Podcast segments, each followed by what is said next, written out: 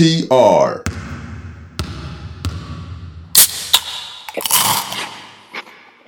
ういー、皆さんこんばんは。マークトナイト NTR トニトニです。いい音、そちらにも届いてますでしょうかいつもとは違う音で始まりました NTR。まずは投稿参りましょう。オリミラです。えー、ジャパンゲームで MQ さんがビールにあえて感動の嬉し泣きを見て、こちらももらい嬉し泣きをしてしまいました。そこでお題ですが、嬉し泣きした時の思い出でお願いします。なるほどね。バズりましたね、あの動画。えー、こんばんビー、サカールパパです。 Japan Games で配布されたビーバー美味しかったです。ところで、ビーバーくんがツイートで使う、なんとかマッシーは、金沢弁です。そこで、自分または知人の方の出身地の変わった方言でお願いします。私の出身地の三重県北部では、いらっしゃるという意味で、ござるを使います。えー、お、PS、トリビアを一つ。実は、ビーバーは石川県白山白山市に存在した製造メーカーからレシピを譲り受けて、同県金沢市のホッカさんが現在製造している、そんなトリビアがあるんです。後でね、ちょっとそれが本当なのか嘘なのか聞きましょう。えー、皆さんこんばん、コンビ、失礼。皆さんコンビーバーミッチェル、所そうです。えー、ジャパンゲームズお疲れ様でした。とっても楽しかったです。そして、先週はネトリビアお疲れ様でした。最終回は投稿し忘れましたが、普段投稿しづらいと思っているリスナーも投稿しやすいよう考えたオフの企画は、初投稿の方もいたり、平井さんやアトムの子供さんがライジングしたりと、思いのほか盛り上がったので嬉しかったです。ケンちゃんさん、オリミラさん、平井大輔さん、おめでとうございます。えー、オープニングのお題は、白エビビーバーに合う、コンビニやスーパーで手に入るお酒でお願いしますぞ。本日もぶち上げでよろしくお願いしますぞ。えー、最後ですかね。はじめまして、こんばんは。サイレントリスナーのランバラルと申します。えー、初めてオープニングへの投稿です。ありがとうございます。えー、ジャパンゲーム大盛り上がりで日本のファンの熱狂をすごく感じました。その中、トニさんに会うことができて本当に嬉しかったです。最終日、入り口へ写真までありがとうございました。お題は、ジャパンゲームで会えて嬉しかった方でお願いします。レオさん、トニーさん、本当にお疲れ様でした。これからは投稿していこうと思います。ありがとうございます。もうね、声かけてくれた人、私全員に投稿をくださいって言って回ったんで、効果が出てますね。はい。というわけで、行きましょうか。レオさん行きますか。はい。じゃあ、せっかくで旬なので、ジャパンゲームズで会えた人ですかね。はい実際、実際めちゃめちゃいろんな人に会えて嬉しかったんですけど、うんなんかやっぱみんな来るから面白いよね。なんか本当にバスケの人、好きな人がこんなに集まるんだっていうぐらい人が来るんで。一番、一番嬉しかったのは、初日のゲーム1の後に記者会見のあの通訳終わって、よし帰ろうと思って、あの、なんだ、関係者口からこう出てって、で、そこにシャトルバスがあるから、それに乗ればホテルに帰れるんだけど、せっかくだから、その、欅広場のショップがどんなもんなのかああ、はいはいはいはい。上の方に行ったんですよ。もう終わっちゃってるんだけど、夜中で。で、上の方に上がってったら、なんか、欅広場の近くに、なんか、まあ、開放されたスペースみたいなのがあって、椅子とか机が。うん。で、そこで、なんか酒盛りをしている楽しそうな集団がいて、バスケ好き、酒好きだなと思って、どんな人なんだろうって見に行ったら、あの、NBA 井戸端会議とか、デイリーナインの人たちで、もう全員知り合いだったっていう、その人たちが、みんなゲーム1の感想を言い合いながらお酒を飲んでいて、なんて楽しい人たちなんだと思って、その、酒好きが酒好きを呼び寄せたわけですね。その偶然会えたのがめちゃめちゃ嬉しかったですね、僕は。です。いいですね。はい。大西レオです。よろしくお願いします。ええー、えー、ああのどうですか？ー、おだい大丈夫ですかね？聞こえてますかね？お願いします。えっと、まあ、レジェンドおよび、もちろんその両チームの選手見られたのがすごく嬉しかったんですけど、あの、私ちょっと妻と言ってまして、はい。えーその妻が大変喜んだということで、ちょっとこの方を あの、実はちょっと今日、あの、来ていただいてるゲストの方に非常に関係のある方なんですけど、はい。炎鵬関、お。はいはいはい。大相撲の。あの、実はですね、うん。写真を撮っていただきまして、お。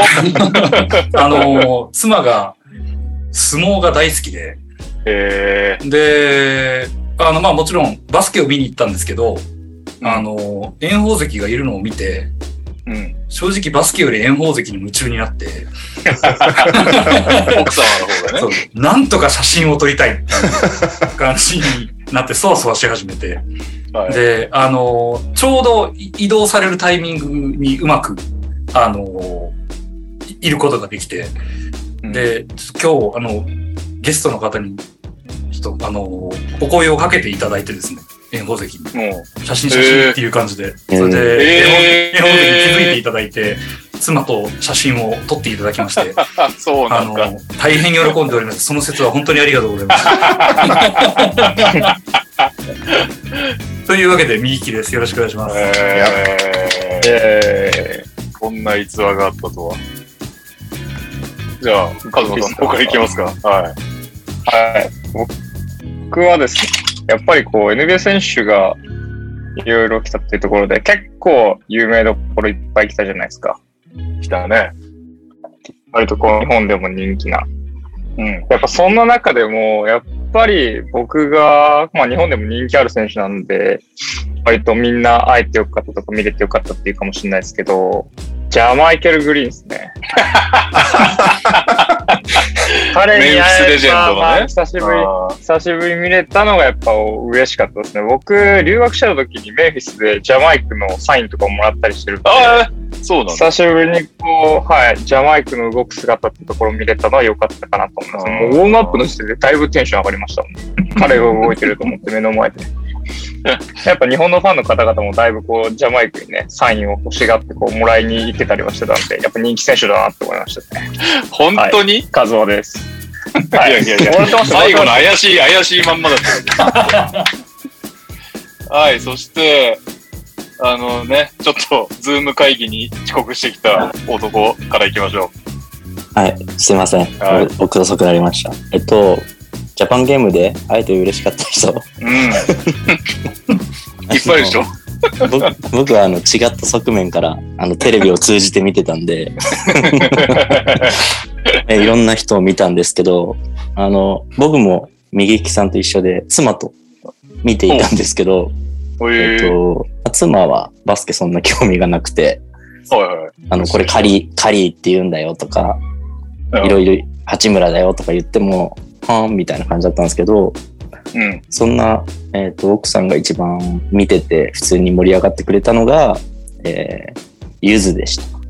ああ、そうかそうかそうか。そこね、そこね。はい。うんで、あの、皆さん見られたと思うんですけど、結構、あの、パフォーマンス、マイクパフォーマンス周りの、あそこ尺取ったよね、結構。取りましたねで、あの、曲も3曲、結構有名なところを歌ってくれて、あ、なんかすごいサービスだなっていう。僕はあの、ね、ゆずファンなので、昔からの。本当に？そうなの？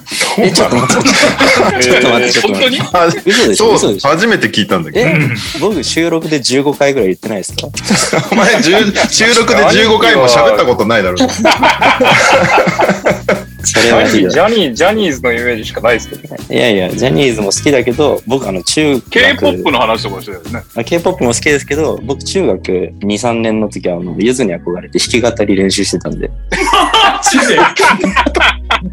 マジそれ初めて聞いたわ。これは新コーナーが誕生する。あ、そうだね。やろうああ、。いいね。いやいやいや、そうなんですよ。なんでもうゆずが昔から好きでライブとかも行ってたぐらいなんで、はなんかあの、サタデーがやっぱ一番、あの、見ててなるほどねまあでもサタデー盛り上がったね話はちょっと後でしたいね。そうですね。確かにはいすごく見てて楽しかったですね。エンターテインメントとして。はい。なので僕はゆずが、はい、良かったです。ににゃおです。よろしくお願いします。にゃおさん。イェーイ。というわけで、本日のゲストの方、大体流れはつかめたと思います。大 えー変お待たせしました。クテーマは、ジャパンゲームズで会えて嬉しかった人で、お願いします。ありがとうございます。えっと、まあ、あの、今回スポンサーをさせていただきました、北陸製菓の高崎です。で、まあ、お会いして嬉しかった方なんですけど、まあ、スポンサーやらせていただいたのもあって、あの、まあ、前日にちょっとレセプションパーティーみたいなものがあって、そこで、まあ、コートにいる選手を遠くで見るっていうよりも、本当に近いあの写真を一緒に撮ったりできる距離感で、やっぱりまずは八村塁選手にお会いできたこと、これがまず一番嬉しかったです。そして、まあ、同時にここに、まあ、クレイ・トンプソン選手であったりとか、まあ、イグダラ選手とか、ケボン・ルーニー選手とか、まあ、本当にこうレジェンド選手と、えーお会いできたのが、えーとても嬉しかったです。えー改めまして、北陸製菓の高崎です。よろしくおい願いします。ビッグゲスト。ービッグゲ。ストですね。まあ、先日、御社のビーバー君から投稿いただきまして、その後ね、おお礼方々のご連絡をしてて、なんならちょっとビーバー君収録出ませんかぐらいのノリだったんですけど、いや、うちのボスビーバーが出ますと。そんな流れで出演していただくことになりまして、本日よろしくお願いします。よろしくお願いします。でねお願いします。はい。で、いろいろ、あの、高崎社長にお話はもちろん伺っていきたいんですが、はい。えっ、と、その前にですね、今週の、まあ、注意点といいますか、我々は今日は、この、のどくろじゃないな、全員違うのか。ビーバーね、各自各々買ったビーバー、僕は今ここに白エビとのどくろがありますが、ビーバーを食べながら、ちょっとね、あの、楽しみつつなんで、リスナーの方は、こういうのなんていうんですか、今流行ったよね、咀嚼音。聞きながら寝るやつとかね。ASMR 方式でね。我々がビーバーを食べている音を堪食べ能てる音を。楽しんでで、今日はね、僕はですね、宮城で作ってるチロルっていうワイン飲みながら、で、ワインとのどぐろビーバーでとりあえず行こうと思うんですが、社長、お酒召し上がるということで、はい。どうですか？あの、さっき投稿にもありましたけど、ビーバー君に合うお酒ってあるんですか？えっと、地元に、あの、はい。地ビールの、あの、100万石ビールっていう会社があるんですけど、そこと、うんビーバーに合うビールってことで、ビーバービールを一緒にえ？えやらせていただいてて、まあ、それを飲んで挑もうと思ったんですけど、はい。すぐ飲み切っちゃって、今は、今 レモンサワー飲んでます。結構お酒好きですね、これはもしや。ー、いいパターンです。まあでもレモンサワーもすごく合うなと思いながら今、ビーバー食べてました。え、そのビーバービールは石川に行かないと買えないものなんですか？そうですね、基本石川で発売してて、ちょっとまあ期間限定なのもあって、あのーまあ、あのやばいやばい結構売り切れちゃって、どこでも売ってるわけじゃないんですけど、そうなんだ。はいそうなんですね。なんとかして手に入れたいな。はいうん手に入れたいね、ビーバービール。なるほど。僕は、僕は今日ビーバー、オリジナルビーバーと新フレーバーのレモネードビーバーなんですけあど、いろいろあるな。これはあの銀座の石川百万石物語っていうあのアンテナショップ行ってえ仕入れてきたんですけど、そっか。ビールはじゃあそこは売ってなさそうな感じなのかな。ちょっと探したいですね、ちょっと。うん、確かに。ビーバービールググったらパッケージ出てきましたけど、めっちゃ可愛いですね。あ、ありがとうそうだございます。うん。後で。もう本当にビーバーがあ、出せます？れ共有で。出せます、出せます。少々お待ちください。これですね。レオさんのみが。おあありがとうございー本当だ。すあごい。あいいですね、こそれれ。お菓子のパッケージそのまんまビールのあれにしたような感じのあれですね。そうですね、あの、アイコンとかはそのまま落とし込んで、あとはちょっとこう、金沢らしさをデザインされたような、まあ赤いパッケージのビールになってます。おしゃれだな。地ビール流行ってますしね、今ね。はい、そうなんです。石川県も地ビール今すごく流行ってまして、うーん。ぜひ皆さん石川でお待ちしてます。わあ、いいですね。石川、石川収録ですね。したいとこですね。お米を使ったビール、美味しいんだよね、結構。なん、か、結構あるよね。お米使ったビール、なんか飲んだことあるな。お、ビーバーくん。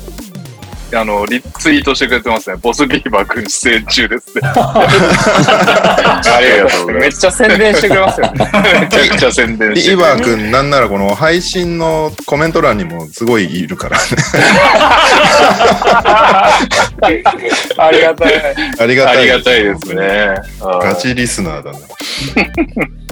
で、そうそう、高崎社長、あのね、ツイートでも書かれてましたけど、小学校から高校までバスケされてたっていうことそうなんです。個人的にもずっとバスケやってたんですよ。えー、ポジションどこなんですか？僕、フォワードでした。えじゃあ、なおさら八村君とこ被る感じ。そうです。確かに。いや、相当じゃないですか、小学校から高校までって言ったらね。そうなんですよね。なんかひょんなことで、まあ、先輩に誘われたみたいなきっかけでミニバスケットから始めたんですけど。卒業まであのずっとバスケやってて、で、まあ、今でもバスケ見るのも大好きですし、まあ、月に何回か今でもバスケちょっと友達とやってるようなところもあって、へそうなんですか。本当にバスすケ好ごいな。きなんです。へえ。へえ。ーあの、憧れた選手とかって確かに確かに誰なんですか？いやでももうミーハーですよもうみ皆さんがこう好きなような選手、まあ、特に僕らの世代でもないんですけどやっぱり小学校の頃から中学校高校ってやっぱずっと、まあ、それこそ皆さん知ってますけどマイケル・ジョーダンだとか、まあ、シャキール・オニールだコービー・ブライアントだなんだってずっと言われてましたけどでもやっぱり、はい。あの八村選手の活躍っていうのはやっぱり地元まああのうちは石川県ですけどやっぱりすぐお隣の富山県の出身の選手でやっぱりあの世界最高峰のリーグであれだけ活躍してあれだけの指名も順位でされてっていうところでちょうど八村選手すごいなって本当に思ってて応援してる時にあのああいうきっかけがあったんでなるほど。へーえ、あれはもう、もうガチの、あれなんですか？もうお本当に偶然。ガチの急にですねびっくりしました。へー もう超一流なステマではなく。ガチの急にでもうびっくりしまえした、あの時は。すごいなぁ。すごいもちろんね対応に追われてる感じでしたもんね。その工場が間に合わないみたいな感じで。全く間に合わないですね、もう。なんか何だったら間に合いそうとかいう感じじゃ全くなくて、全く間に合わない。もう理論的に間に合わないような。ああいう時ってやっぱり、その、白エビばっかり来ちゃうんですか、注文。えっと、まあもちろん白エビが一番多かったんですけど、それこそはい他の味もたくさん来ましたし、へえ。あとはまあこういう時代なので、まあ転売目的なのじゃ、なんじゃないかみたいなああ、大量のね、発注があってね。まあそれこそ僕たちのこう、まあ、対応も遅れたのもあったんですけど、やっぱりネッはい。トの注文を早く締め切るべきだったんですけど、締め切るのを1日遅れちゃったがゆえに、もうネットでもうクレジットカードの決済された中でもうすごいケース数を1人で買っちゃってる人とかもたくさんなるほど。もう一日でそんな出ちゃうんですすね。げえなもうあれ2019年にあったんですけど、あの八村選手のはいが2019年にあったんですけど、あれが2019年の7月にあったんですよ。なんですけど、2019年1年間のメルカリトレンドワードランキングの6位か7位ぐらいにランクインしたぐらい もう、なのでし下半期に入るぐらいでランそうクインしたなんですよ。なので、まあ、本当に嬉しい反面、あの、まあ、嬉しかったですね。まあそうっすよね。でもそっからやっぱり、ああいう一過性じゃなく、それなりにこう影響力みたいな、なんか以前より認知度上がってみたいなそうですね。感じはい。やっぱ、り、まあ、個人的にもバスケやったのもありますし、はい。やっぱり、すごくメディアの方も取り上げていただいて、まあ、より多くの人に知っていただけた機会でもあったので、まあ、このきっかけは絶対にこう、やっぱり、一過性で終わらせたくはないって思いがあって、はい。で、まあ、あのー弊社の、まあ、スタッフもみんな、本当に一生懸命頑張ってくれて、で、まあ、あっという間にもう3年経ったんですけど、まあ、おかげさまで、あのー本当に今でも皆さんにずっと愛していただいて、ずっとこう、よく言ってるような状況ですね。ちなみになんですけど、ホームページ見たら結構、あの、ビーバーだけじゃなくいろいろやられてますね。そうなんです。あのーまあ、米からできる、こう、まあ、揚げあられのビーバーっていう商品はもちろん今、あの、一生懸命やってるんですけど、まあ、その他にもはい今、まあ、ビスケットクッキーも今一緒にやってる、まあ、会社でして、うん。はい。ビスケットクッキーもやってます。なるほど。それでもビーバーブランドじゃなかったですね。そうですね、やっぱりビーバーが、この、まあ、八村選手のご縁もありましたけど、まあ、スポーツをはじめ、あの、まあ、いろいろな、えーところに、まあ、ご協力させていただいたりとか、まあ、プロモーションもさせていただいてて、ただ、まあ、ビスケットクッキーも、あの、もちろん、あの、一生懸命やってますし、まあ、うちはビスケットクッキーの方が、実は売り上げが大きい会社でして、あ、そうなんだ。そうなですなので、あの、まあ、ビスケットクッキーも本当にまあ、キャラクターの、まあ、例えばまあドラえもんであったりとか、まあ、ムーミンとかサンリオキャラクターとコラボレーションさせていただいた商品を展開していたりだったりとか、へビーブランドもそうなんですけど、まあ、ビーバーは本当に、なんでしょう、まあ、めちゃくちゃ美味しいんですけど、やっぱりカロリーであったりとか、まあ、いろいろあところもあるんですよね。はい、ただ、うちはまあビスケットクッキーに関しては、本当に今、無添加であったりとか、あのグルテンフリーであったりとか、そういうあの本当に素材にこだわった展開をしている会社で、まあ、海外の方も10カ国ほどに輸出もしている会社です、今。うん。ーへーじゃあ、海外もね、まあ、ビスケット、今はビスケット中心かもしれないけど、ビーバー君が海を渡ることも。はい、3年間しっかり地元で、地元を中心にやらせていただいて、まあ、全国の皆さんにも知っていただけて、まあ、これからあの世界にもどんどん発信していきたいですし、あとはやっぱりビーバーブランドが、まあ、八村選手が活躍するアメリカでも手に取れるようなところに、えーしたいというのが、あの今の僕の夢ですね。いやー、いいっすね。ちなみに、ビーバーを一番最初に食べたのがカズマなんですけど、なんか、はい、最初の時の食べたのより、病みつきになるっつってね。そうですね。あの、会場で食べた時に、まあもちろん美味しかったんですけど、まあこう、なんていうんですか。お菓子だなって感じはしたんですよ、正直言うと。あの、めっちゃ失礼かもしれないですけど、ただ、あの、僕、収録中に箱買いさせていただいて、あの、オンラインストアの方で。で、届いたものを一袋こう、大きいの食べてたら、止まらなくなっちゃって、これがビーバーの魅力かって思いましたね。塩エビビーバーの方食べてるんですけど、本当に止まらなくなります、これ。あー中毒性があるわけね。中毒性すごいですね。あーそんなね、ビーバーが配られたはいジャパンゲームズの話をね、ぜひしていきたいんですが、ちょっとコーナーを切り替えて行かせていただきます。北陸製菓プレゼンツ。今週のニュースプレゼンプレゼントしてないのよ、別に。大丈夫かはい？というね、これは、いいね。ぶち上げです。社長が、社長が番組を気に入ってくれた暁にはスポンサーのチャンスもあるんじゃないかというスケベ根性で、今勝手にタイトルコールに社名を入れたと、まあそういう状況になってますが、まあ、とりあえずニュースの方、レオさん、バトンタッチして、はい。よろしくお願いします。まあ、断られてもね、勝手に宣伝する分には怒られないだろうから。確かに。ま あはい。今週のニュース、 Week 268ということで、えーっと、まあ、いろいろあるんですけど、まあ、基本的には Japan Games メインでいきたいんですけども、NBA Japan、Japan Games 2022が開催ということで、金土日と、えーゲーム1、サタデーナイトゲーム2と行われまして、まあ、大いに盛り上がったっていうことでいいんじゃないですかね。その3年前と比べて、めちゃめちゃ盛り上がったなっていう印象なんですね、僕は。おうなんか、なんだろうな。まあ NBA 側の盛り上げ方も前回より気合入ってたような気がするし、うんで、まあそれこそ、その北陸製菓さんも含め、スポンサーが今回多かったっていうのもあって、なんかみんなすごい力入れてる感じがして、なんか嬉しかったですね、単純に 見てて。ああ、そうね。そうそう。なんかこの盛り上がってる雰囲気とか、まあお客さんは当然ね、盛り上がってるけど、なんか全体的にスタッフとかも含めて、やったぜみたいな雰囲気があったなってう感じですね。前回は、同通？通訳、あれ、あれも NBA からだったんだっけ？あ、もしか、前まあ、詳しい話、喋っていいのか知らないけど。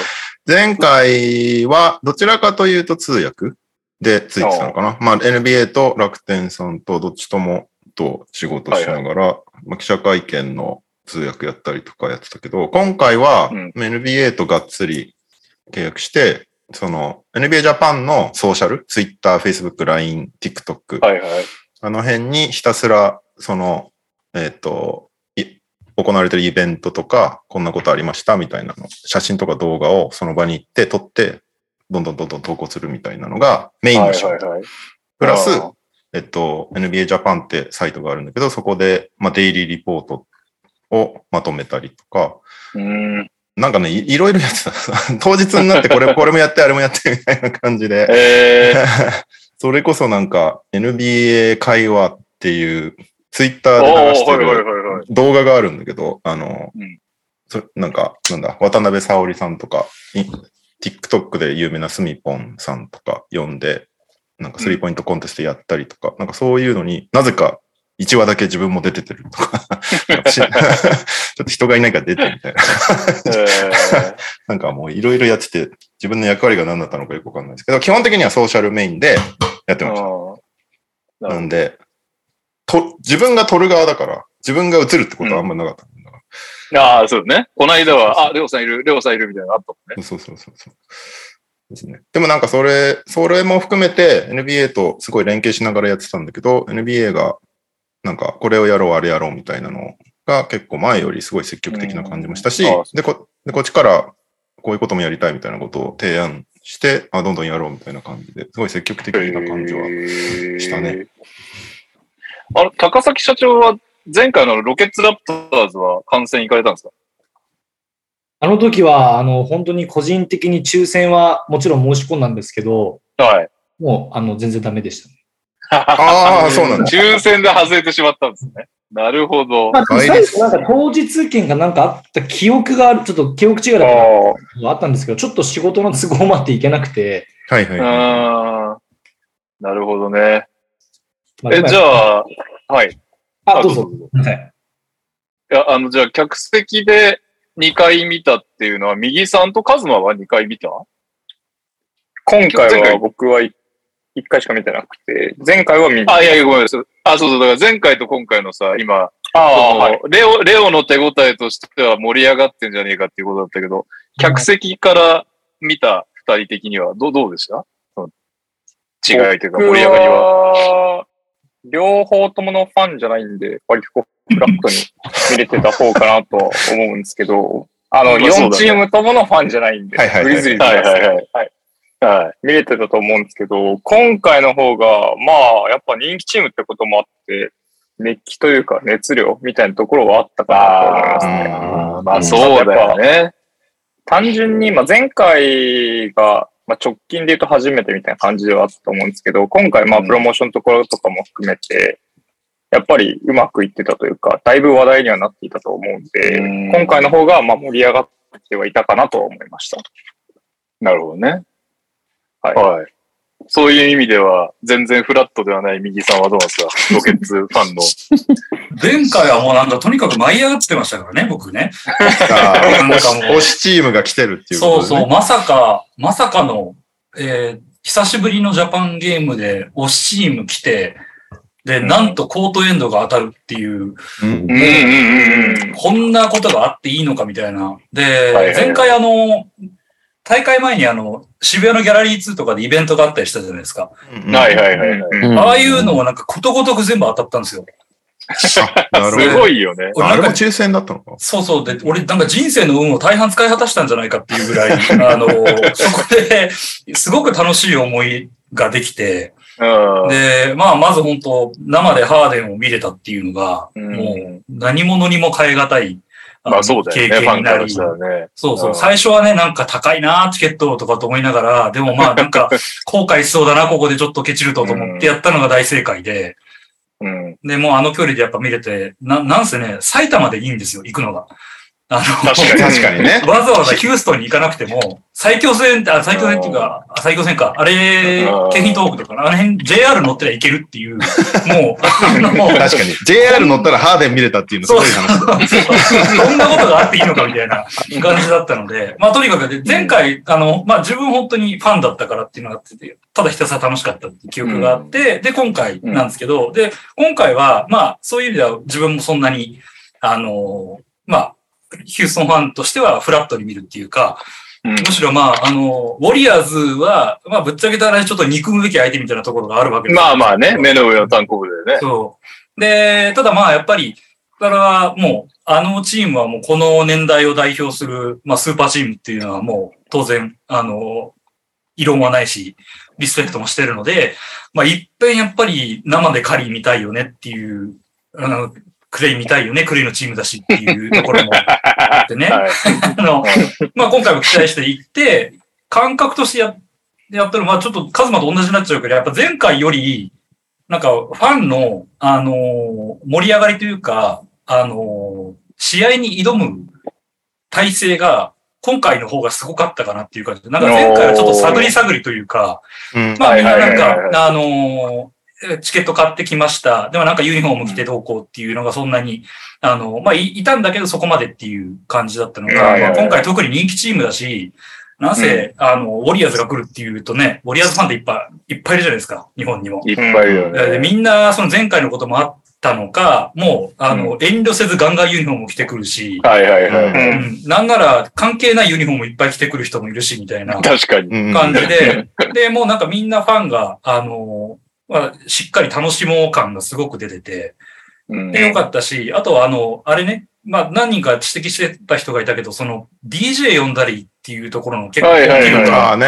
両チームともね、あの、自分とこの DJ 連れてきてたりね、そうそうそう。うん。だから、なんかマスコットが来るのはまあ当然として、あの、DJ まで呼んでちゃんと盛り上げようっていう姿勢がしっかり見えてて、うん。で、あのね、なんか、あの、奥ゆかしき日本のファンでもしっかり盛り上がるみたいなのが、うんあの、あったので、うん盛り上がりという意味では確かに実今回の方がなるほど、すごかったかなるほど。。あと、あの、うん二日目行った時の物販の全滅具合がすごいなと思いましたね。前回確かにめっちゃ余ってましたよね。そうねあ、そうなんだ。うん結構余っえーで安、なんか終わった後にセール品としてなんかオンラインとかで売られてるみたいなイメージあったんで、こんなにジャパンゲームズ売られる、売れるんだと思いましたね。だから多分ね、前回あはヒューストンだったからちょっと申し訳ない気持ちもちょっとありまして、あのまあ言うてトロントも別にめっちゃ人気チームってわけじゃないからね。ヒューストングッズってまあないので、日本にも。っていうことはまあ人気がねちょっとあれっていうのがあって、楽天さん在庫見や、見や、見や、あ見誤ってちょっとね、在庫が出ちゃったんだろうけど、今回は、いや、そりゃ、あの、両チームだったら人気でしょっていう感じで、ううんん。なかったもん、本当なかったもんね、なんか。二日目。二日目入場前に行ったらもうウォリアーズグッズほぼないみたいな感じだったもんね。ウィザーズグッズはちょっと残ってるけどみたいな感じ。いや、本当にそうですよね。えーなんうか、ん。キャップとかなんてもちろんないですし、ないないないカリーのジャージですら1日目あったのに2日目もなかったんですよ。うんあ、本当。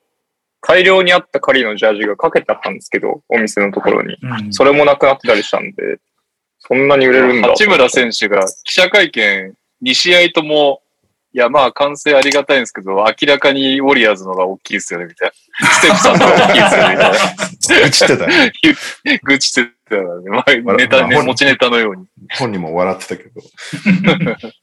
はい。そんな盛り上がった、そんな盛り上がった今回のジャパンゲームズに、えー、スポンサーしたということで、えそもそも、まあ、まあ、ビッグネームじゃないですか。みんな楽天日産に始まり、NEC さんだとか。っていう中で、こう、スポンサーっていう交渉ってどどういう感じで行われるんですか？そうですね。あの、ただ本当に、まあちょっとお知り合いを通じて、えー楽天さんをご紹介いただいて、うん。で、まあこういう、まあご縁があったことであったりとか、まあ僕らのこう、思いであったりとか、まあ僕たちもこう、やっぱ地元が中心にはなるんですけど、八村選手のご縁があってから、こう、まあ、小学校、中学校、高校生だったりとか、まあいろんな大会にこう、まあ商品の協賛だったりとか、まあいろんなごええいただいていて、まあ、その、まあ、3年間やってきたことであったりとか、いろいろこうお伝えさせていただいて、まあ、やっぱり、まあ、僕の、まあ、会社はもちろんですけど、僕の個人的な思いも含めて、やっぱりこのスポンサーだけは、まあ、絶対にやらせてほしいという。あの、結構こう、本当に熱い思いで交渉させていただいて、ええまあ、先ほどお話ししたのは、やっぱり今回こう、ウォリアーズと八村さんのチームってことで、かなり楽天さんとえー NBA さんとっていうところで、まあ、かなり交渉の期間はやっぱり長かったんですけど、ああ、なるほど。結構なので、まあ、本当にこの大会が開催される、まあ、まあまあ近い時期ぐらいまで、結構通るか通らないかギリ、あの、ドキドキしてたんですけど、ただまあ、そうなんですね。あの、ん通ることができて、あの、本当に、あの、嬉しく思っていますね。なんか反響とかもうあったりします？そうですね。やっぱり、まあ、地元メディアはもちろんですけど、やっぱりいろんな方から、はいはなかなかやっぱりこの大会のスポンサーをできるってことはなかなかないことだと思うので、うんやっぱりいい反響は、まあ、いろんなお声が届いているっていうところですね。うんなんすすっかりもうバスケファンからは馴染みのお菓子みたいな感じになり始めてる気は。してるんですけど。なってますよね。ですよね。だってうん B リーグの、あれですよね、富山グラウジスとかともあ、そうです。出してたりとかもしますし、あとあの、前にちょっとニュースでやったあの、ワールドユニバーシティバスケットボールシリーズってあるじゃん。あの、アジアのはいはいはい。大学用の大会やってましたね。あれも、協協賛で入ってますよね。ええ、そうなんです。ありがとうございます。いや、だから、バスケ界としては非常にありがたい存在という。本当にあのバスケのお菓子っていう風になってくれるとすごい嬉しいなと思っていて、やっぱりバスケ、うんまあ、八村塁選手をはじめ、やっぱりバスケの方に、あの、特にあのお力添えいただいて、こう人気が出た商品なので、やっぱりバスケを愛する人に、えー美味しいと言ってもらえるようなお菓子でありたいと、えーいつも思っていますね。逆に、そっか、な、ない、もう競合も今んとこないぐらいのレベルだよね。バスケと言ったらで浮かばないもんね、他のお菓子が。そうね。そう浮かばないですね。浮かばない。だそれこそさ、この番組でさ、適当に言ってたじゃん。その、あの、北陸製菓さんがスポンサーになったんだよね、みたいなニュースの時に、ポップコーン代わりにビーバー食ってればいいんだよねっていう話でちょっと冗談めいて盛り上がってたら、うん次の日にニュースで 配布されるっていう。配られる。ああ、そうなんだっていう。あの回も聞かせていただいててすごい嬉しかったです。ありがとうございます。すいません。そっか、だから、えっと、実際あれですね、写真撮られてましたし、普通にこの席にいらっしゃいましたよね、観客席に。えっと、八村選手ですか？あ、いやいや、あの、社長、ですよね。あ、はい、いました。で、僕が炎鵬関と、あの、1日目見に行っていて、あ、そうですよね。はい。ですねそこにお邪魔しました。すみません。そうですね。だから、実際にあの席で開けて食べてる様子も見れたという。はい、そうですね。すそれもすごく嬉しかったです。そうですよね。あの自分の好きなスポーツで。はい僕。の立場からいいですか？あの、うん本当に正直な気持ちで、別にごまをするわけではないんですけど、ああの、今回のジャパンゲームで、ちょっとまあ、あの、課題もいくつかあった中の一つが、あの、うん物販及び飲食だと思うんですよ、僕。うん。はいはいはいはい。飲食の行列が本当にエグいことになってて。そうですねでまた？はい前回もなんまかそんなた前回も、前回ビール買うのに1時間以上かかったとかっていう感じで、で、今回は改善されてるのかなと思ったら、正直今回は大して改善されてなかったんですね、それが。本当そうっすね。なんか試合始まったらもう買いに行けないぐらいの感じそうそう。へで、ーもうこれは、で、しかも飲み物持ち込み禁止なんですよ。はいはいはいはい。だから、禁止なんだったっけ？そう。だからペットボボトルとか、ただ外で買ったコーヒーとか全部入り口で捨てなきゃいけなくて、ということはもう、あの、客は何も、あの、口にするものを持ってない状態で入るわけです。はいはい。で、物販に行こうと思ったらもうなんか気の遠くなるような行列を見て、もうあれだったらいいやみたいな感じで、うんあの、席に座ってる時に、唯一口に入れられるものがビーバーだったんです。めっちゃ大成功じゃないですか。めちゃくちゃありがたくて、めっちゃわかります。ちょうどね、ゲちょーム、そう。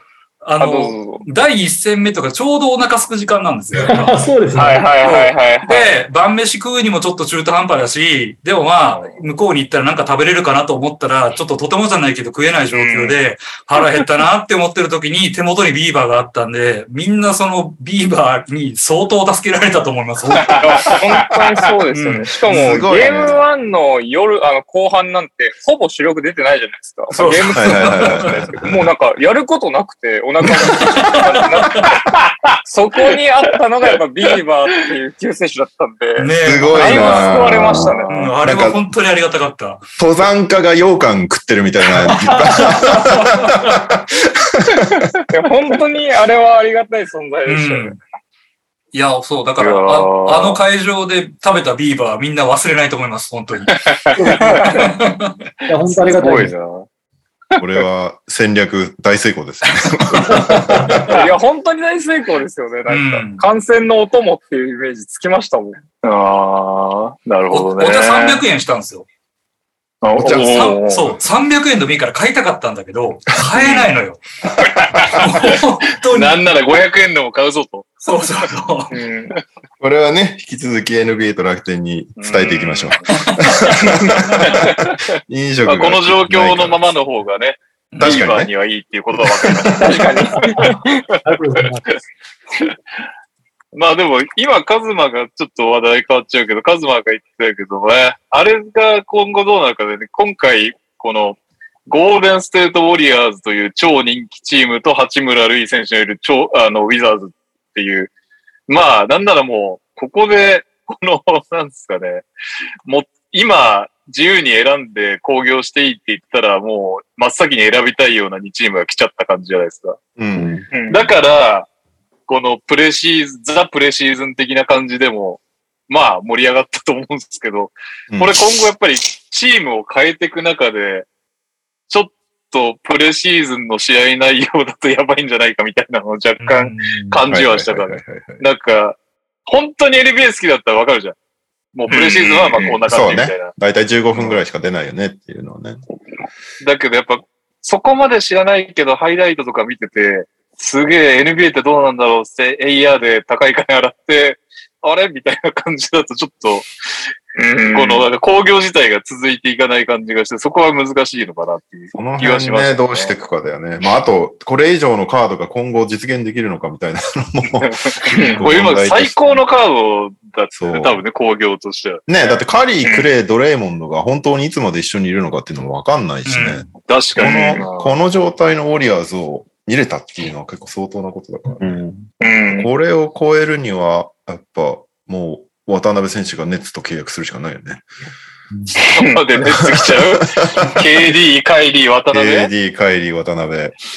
まあでも KD、カイリー、渡辺だったら一応このカードに対抗はできるかなっていう感じが対抗できるね。うん。一応とメンフィス、メンフィスでしょ、まメンフィス。はいジャモラント。たいや、メンフィス、熱い。はい、メンフィスめっちゃ熱いじゃないですか。使いジャモラントなら、ジャモラントならすっごいお願いすれば30分くらい出てくる人じゃない？性格的。いいや、俺がやるっつってディロン・ブルックスが出ちゃうかもしれない。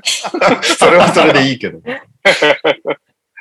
まあそうなんだでもあのなんかう、ん。メンバーつまんないつまんないみたいな話題が、まああった後にプレシーズンが始まったじゃないですか、NBA 的にも。う。うんん。あはいはで、い。各チーム、各チームやっぱ主力出さないじゃないですか。出すね前出さない前半しか出ないこういうう、んこういうもんなんだなっていうふうには、まあ、我々は受け止められますけど、まあそうじゃない方ファンフがね。ァンがね。そうそうそう。だから、そう、ライト層がどうかだよね。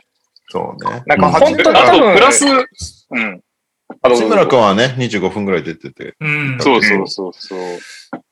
そうね。だツイートしたんですけど、前回のロケッツでは、あの、ハーデン27分とか出たんですよ。いや、だからさ、ロケッツラプターズは結構頑張ってくれたそうなっていううそそう。今思えばなんか。今から考えるとね、まああとその選手の特性とかヘッドコーチの方針とかいろいろあるのは分かそうね、ってるし、そうね。で特にハーデンなんかもう出たがりだから、ううん。うん、あの、もういいよっていう、もうガベージになった4クォーターとかまだ出てたりとかしてたから、あの、なんか、まあそれは逆にありがたかったんだけど、まうんあ確かに今回のはプレシーズンのしかも初戦？ゴールデうンん。生徒とか。まあじゃあ、そうなるし、それこそさっきの3人がもうだいぶいい年になってきて、怪我が一番怖いっていう状況でいや、そうは、なんだよね。うんまあ、こんなね、極東まで来て怪我しましたって言ったらもう本当シャレな何回が。うんだから、まあ、そうなるのもわかるけど、じゃあまあ工業としてそれがどうかってなってくると、難しいっていう。ねうん。だからまあ、レギュラーシーズン呼ぶしかないんじゃないですか？やっぱり。そうね次。は。ハードルは、ハードルは高そうですハードルめちゃくちゃそ上がる。こはまあ一。つ見たいわな、それはな。プレシーズンとレギュラーシーズンでね、いろいろ違うんだよね。呼ぶとなると。へえ。うん後で説明するけど、終わった後に。あれ、あの、イギリスでやってるのはレギュラーシーズン？イギリスはレギュラーシーズンだね。今年はパリだね。今年はパリでレギュラーシーズンやっぱりね、全然強度も違うもんね、プレーの。うん。う。うんんそれになんか、今まで、昔はやってたじゃん。2000年代やってたね。初頭から90年代か。き1990年から多分2年おきにずっとやってたと思う。1年お、一年おきか。にずっとやってたと思うんだけど、うん。あの頃はまだほら、あのーあんまりスケジュール厳しいねみたいなことに対してあんまり問題視されてなかったというか、ああ、無頓着だった的な。そうそう、なんか2試合連続、3試合連続は当然あるよみたいなのが、最近はなるべく2試合連続でさえ減らしましょうみたいな、この、確かにうん選手の状態をいかにキープするかみたいなことを考えてるから、なおさら難しいんだよね、多分。2本ぐらいになっちゃうと。うんなるほどね。遠いもんなまあ、遠いからね一番遠いもんまあね。今回も強行スケジュールだったけどね、なんか普段もっといるよねっていう印象なんだけどね。なんか公開練習も1回しかなくて、大体2回ぐらいやってたような気がするけどなっていうのと、試合終わった後、両チームともそのまま帰ったからね。すごすぎる。なんか、ツイッターでミツさんとちょっとやりとりをしたけど、前回は、言われてみたら確かにロケッツは一応アメリカ本土で一発試合やって、その後ハワイでやって日本に来たみたいな、なんかそんな感じで、あの、スケジュール的にもしっかり余裕を持って、かつ、どんどん時差も、あの、だんだん調整して、来てなるほどね。てっていうことがあったからでしょうねっていうのを言ってて、あ、なるほど。まあ確かにそれだったらまうんあ、あの、終わり。で、しかも、プレシーズン終盤の試合だったから、まあもうレギュラーシーズン開幕に向けて主力もちゃんと調整しましょうみたいな状況ではあったので、まあだから、いろんな幸運が重なって前回だったのかなっていうのは。はいはいはい。うん。なるほどね。そっか、スケジュール的な問題があったもんね。まあめちゃくちゃ忙しかったですもんね、ウォリアーズが特に優勝後だったから。うんああなるほどね。ちなみに、高崎社長は好きなチームとかあるんですか？そうですね。まあ、ご縁もあったので、もちろんウィザーズも大好きですし、ただ好きって言われるとやっぱりウォリアーズですね。ああ、じゃあもう、ええ俺特的な。バッチリマッチメイクじゃないですか。最高のカードじゃないですか。本当にもうこれ以上がいとてもえそりゃ絶対やりたいですよね。八村選手以外だと誰推しだったりするんですか？このなんか、今日今回の試合を通して好きになったでもいいですし。そうですね。でもやっぱり、まあ、ミニハっぽくなっちゃいますけど、まあ、カリーもそうですし、まあ、プールも結構好きで、ああ、いいですね。そこの二人と、まあもちろん八村選手が一番ですけど、まあカリーとプール、まあトンプソンさん今回出れなかったですけど、もうまあうんですし、まあただその中日のサタデーナイトでスリーポイントのコンテストも見れたんで、あの、うんはい良かったなと思ってます。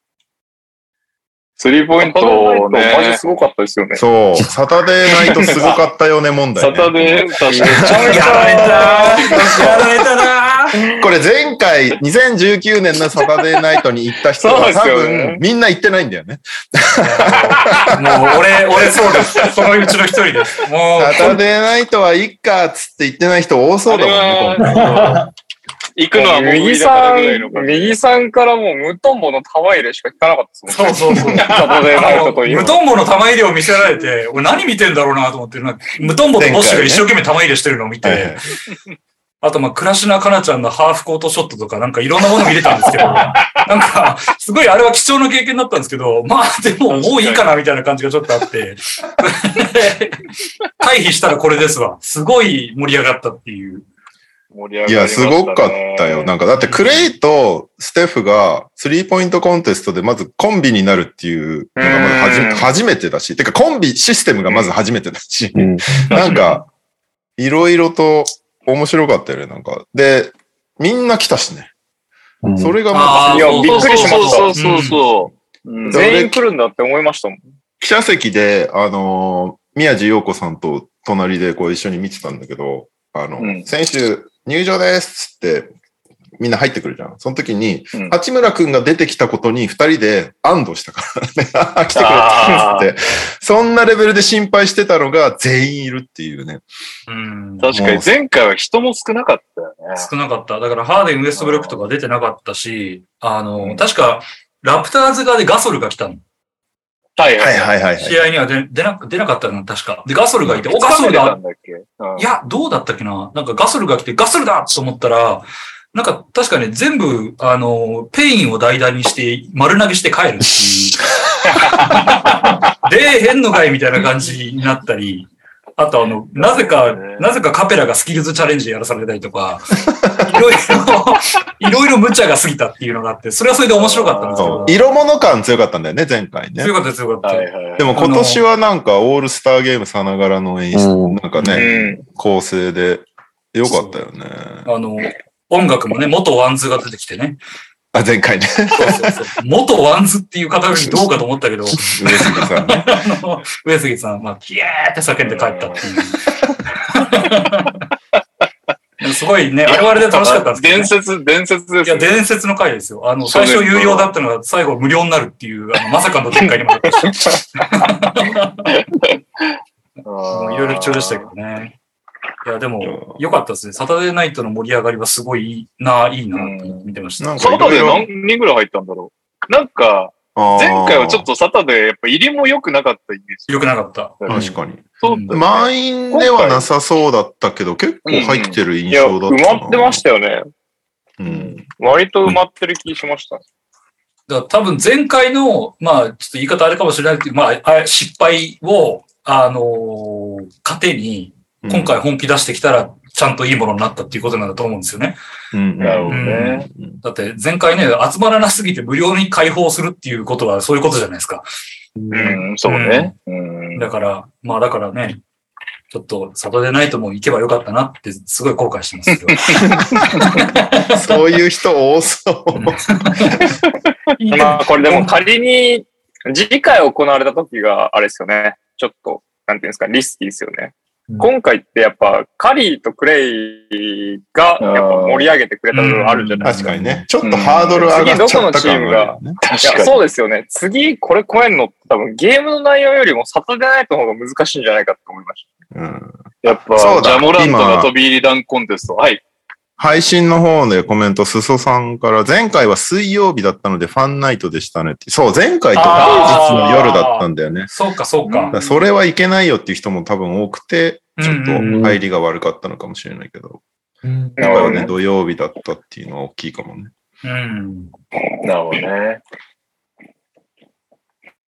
他にどうですか？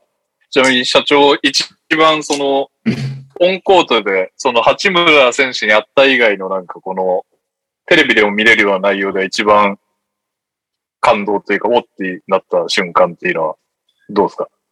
そうですね。まあ、個人的にやっぱり皆さんにこう、ビーバーと白いビーバーを配らせていただいて、まあ、食べてる風景とかもそうでしたけど、やっぱり、まあ、観客も全部集まりでしたし、うんまあ、そしてまあ、本当に NBA のまあチャンピオンチームと八村選手のっていうところが、まあとにかくやっぱりこのまあ、土定番ですけど、やっぱりここの2チームの試合を、やっぱあの距離感でしっかり見れたっていうのは、うん。まあ、バスケファンとして、まあ、すごくなかなかできる経験でもないですし、まあ、すごく本当に嬉しかったですね。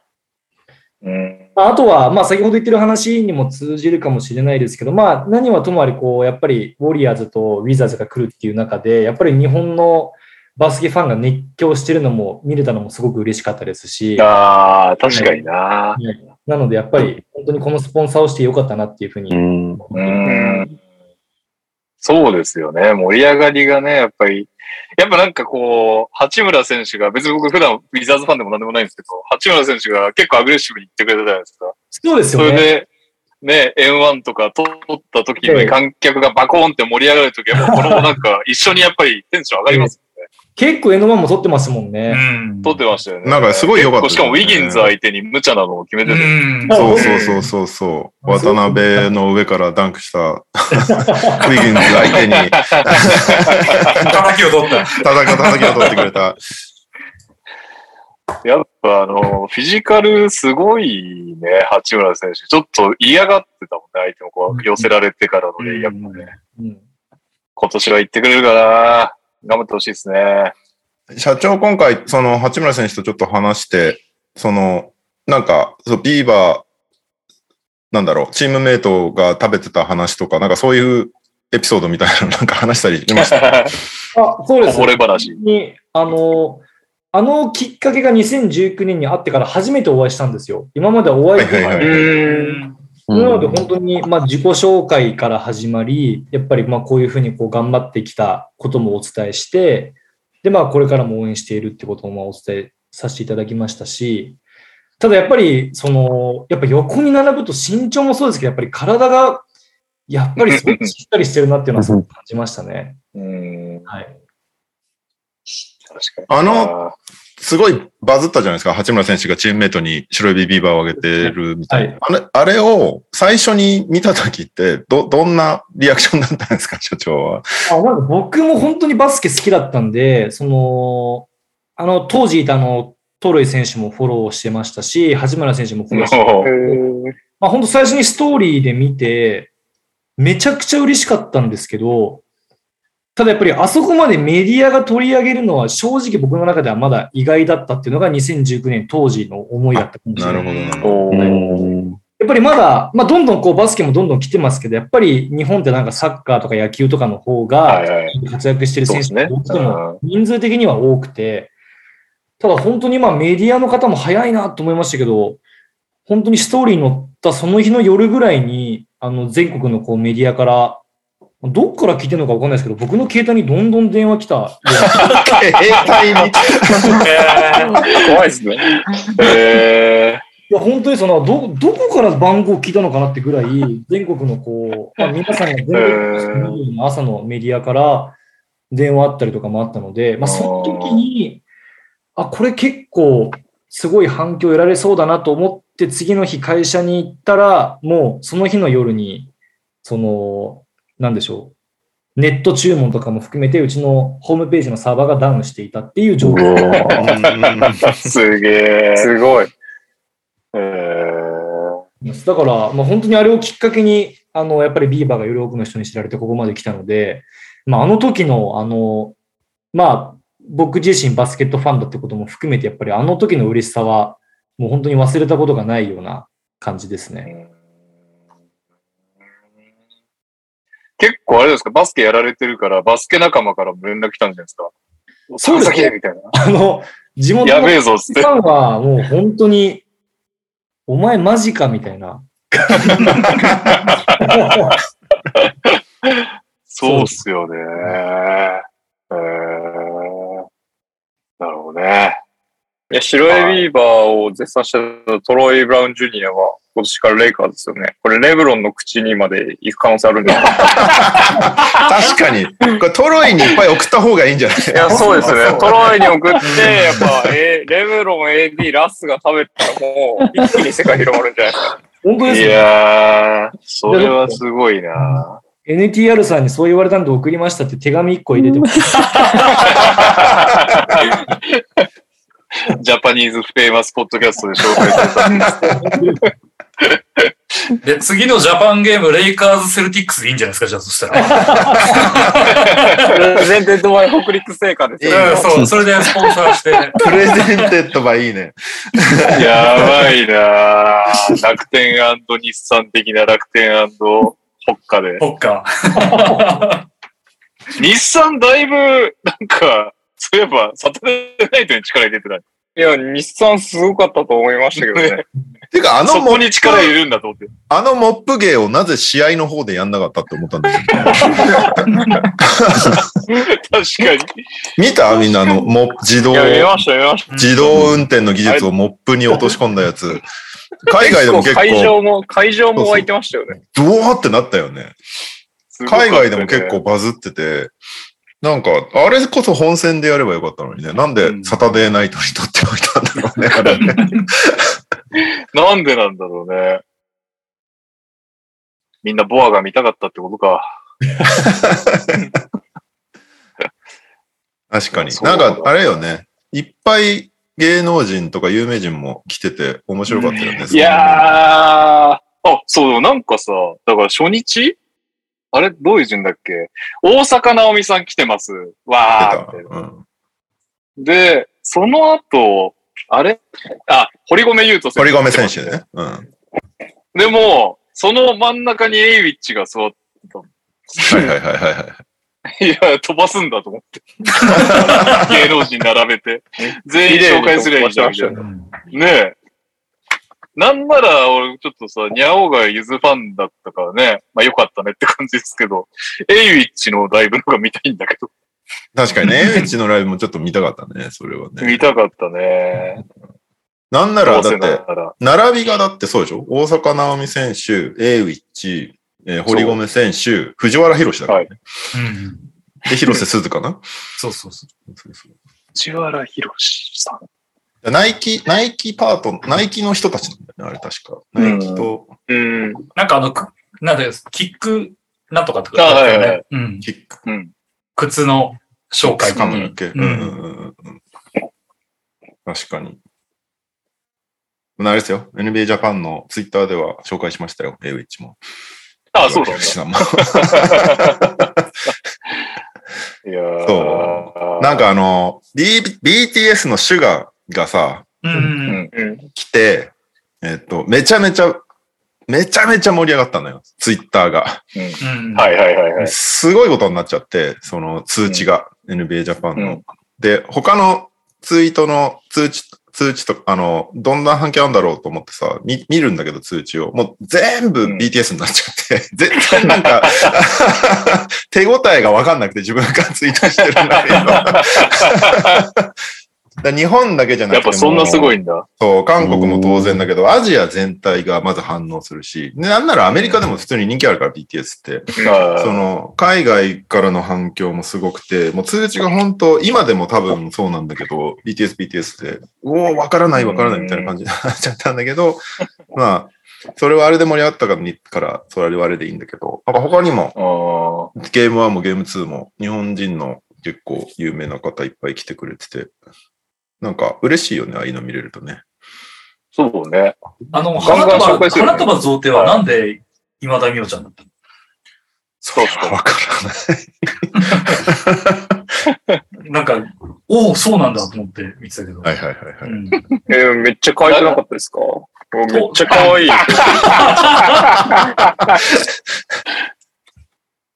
今で花束花束投げなくてよかったってツイートしてる人いや本当そうですよね笑いましたけど。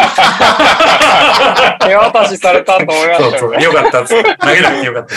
いいじゃん。それをいや床から拾うステフィン・カリー見たかったんだ。ジャパニーズお笑いスタイル、天丼ですって仮には説明した。いやー、そうね。今まで確かにそこら辺の人選はよくわかんなかったけど、まあまあまあ。そうね。なんかゲームそんなとこ1はあんまですかジャパンり、ゲームズは何があるの？あと、はい、ゲームは。そう、ゲーム1はあんまり、その、ううろうろしなかったから、そのゲ有名人を取るっていうのはあんまやんなかったんだけど、ゲーム2はちょっと反省していっぱい取りに行ったのよ。その来てる、コードサイトに来てる方とかを。でなるほど。はい。それこそね、あの、北陸地域が誇る馬場雄大選手もいました。おうーんで馬場選手が、なんかサインしてる写真みたいなのが送られてきて、誰かから。で、あ、馬場選手いるんだと思って、こう、キョロキョロキョロキョロ探してたら、コートサイドに発見して、で、なんか試合中に行ったら迷惑だなと思って、タイムアウトになるのをこうずっと待って、タイムアウトになったら、2分45秒あるから、その間にバーって走ってって、コートサイドまで。うんで、馬場くん、馬場くんっつって、どうもどうもっつって。お 久しぶりです。NBA ジャパンです。写真撮らせてって言って、写真撮って投稿するみたいなことをずっとやってました。面白そうだなそこだけは。そのパートだけは。でもなんか、割とこうね、知ってる人たちもいるから、やりやすかったけどね。その、シャダラパーの坊主さんとか、うんもおー、いたんだ。そう、娘さんと一緒に来てて、ゲバタンへ。ー。あと坊主さん、カメラで抜かれたけど、坊主さん紹介されなかったよね。あ、そうなの？抜かれうん紹介されなかったの？カメラで抜かれて、なんかファンの一人みたいな感じに取り上げられてて、いやいや、みたいな。あれ、坊主さんだからみたい。な。なんか周りもいてて、あれ、今の坊主だよな、坊主だよな、みたいな。下からパーだみたいな。いや、そうだよ、そうだよ。カメカメラマンの意図と合ってないわけね。そうなんだ。ツイッターで紹介したから大丈夫。多分、ギリセーフ。なるほど。あと、渡辺沙織ちゃんとか、なんか、あおと、ー一番バズったのが、その BTS 以外で、水川あさみさんと久保田正孝さん夫婦でおいらしてて、えで、なんかすごいかっこいい写真が撮れて、二人とも足組んでイエーイとかやってる写真が。それは俺が撮ったんじゃないんだけど、あの、違うチームの人が撮ってくれてうん、で、投稿したら、すごいバズって、なんか普通の、なんか NBA なんか取り上げないようなメディアとかも、水川あさみさんたちが観戦みたいなので記事にしてくれて、やったぜっていう。やばい。水川あさみが結婚したのも知らないというおじさん。最近話題なんだよ。なんか、おしゃれ、おしゃれ夫婦みたいな。あ、そうなんだ。へえ。ですね。なんかそういうのはやってて楽しかったな。大変だったけど、走り回るのが。はい。まあジャパンゲームズ、どうですか？はい。炎宝石じゃないですか？やっぱ。そうね。なるほどうんねそこで、はい。あれ、化粧回しも出されてるんでしたっけ？あ、そうなんです。あの、炎鵬関は僕と中学が一緒で、僕のあ、、そうなんですか？そうなんですね。で僕の2つ年下なんで学校も重なってたんですよ。はあ、なるへほど。先輩後輩か。そうなんです。僕が中学3年生の時に炎鵬関が中学1年生だったっていうご縁もあって、へえ、ただそうだったんですね。まあ彼はもう当時からもう最強だったんで、やっぱりこう、まあ先輩からもそうですし、まあ本当にこう、あの、彼はゆゆうやっていう名前なんですけど、あの、ゆうやって言われてるようなもう本当に人気者の 中学生だったんで、え。まあへえ。かっこいいもんな、そうですね。こんなご縁があるとは思ってなかったです。うん。まむちゃくちゃ人気ありますもんね、やっぱね。本当。そうですね。相撲界ではうんもう間違いなく一番、あの、顔もかっこいいですし、うん。まあ、相撲もやっぱりあんな100キロあるかないかぐらいのうん。人間がやっぱ150キロを超えるような人間を転がしていくわけですから、やっぱり人そうです気すごいです。ね。うん小兵力士は本当やっぱ人気ありますもんね。うん舞の海的なね。そうですね。いや、あの、すごく、あの、秘策に応じていただいて、本当に妻が喜んでました。で、よかったって言ってました。よかったです。ありがとうございました、本当に。結構相撲界からゲスト来てた。小錦さんも来てたし、ああ、す。そうですね。ですよね。で、あ公開、公開練習にもなんなら小錦さん来てて、で、あの、白鵬さんも来てて、公開練習を。へーで、なんか、ステフと一緒に、なんか、なんだろう、組み合い、組み合ってみたりとかしてて。確かになんかステフがちょっと影響されてあれだよね。もうちょっと余裕があったら相撲部屋見に行きたいみたいな。うんうん。いや、実際行ってたよ。言ってたよ。確あ、か実際言ってたんだ。うん。武蔵川部屋かなんか、確か。そうそう。うんなんかあの後、あの後なんかスタッフが、えっと、小錦さんと仲良くなったのかな？それでなんか実現したってああ、で、実際記者会見でも言ってたもんね。なんか、あそこに相撲部屋行ったのはすごいなんか今まで行ったことなかったから、いい体験だったみたいな。うんうんうん。あの、体育館で二人であの組んでた時に、うんうんうん。あの、元白鵬とか宮城野親方が靴下なんだよね。そうそうそう。靴下なのに、うんあ、の、カリーが必死で押してもびくともしないっていう、すごいよね。あの、体育館のフロアで靴下で相撲して滑らないってどうなってんのみたいなすごいよれは。すごかった、本当床にガチンってなんかマイケル・ジャクソンみたいな、なんか仕掛けでもつけてんじゃないかみたいな。あと、その後打ってるフリースローのタッチがすごく綺麗っていう あ、そうそうそうそう。2本連続で。あれは僕が撮影したんだけど、あ、そうなんだ。はい。実は、その前に結構外してて、早く、早く決めてって思いながら撮影してた。外してるとこ公開できないからと。なるほど。ちなみにあの、炎鵬関のウィキペディア見てるんですけど、2021年9月には北陸製菓から炎鵬関監修による炎鵬ちゃんこビーバーピリ辛塩バター味が発売されたっていう。いろいいろいろやろってますね。これだ、これ限定ですか？限定の、だから期間限定みたいなのもあるという。と期間限定ですね。ああ。はい。なので、もう出荷は終わっているので、売り場うんに出荷したらあるかもしれないぐらいですけど、まあもうなるほど売ってるかなと思います。これはメルカリですね、じゃあ。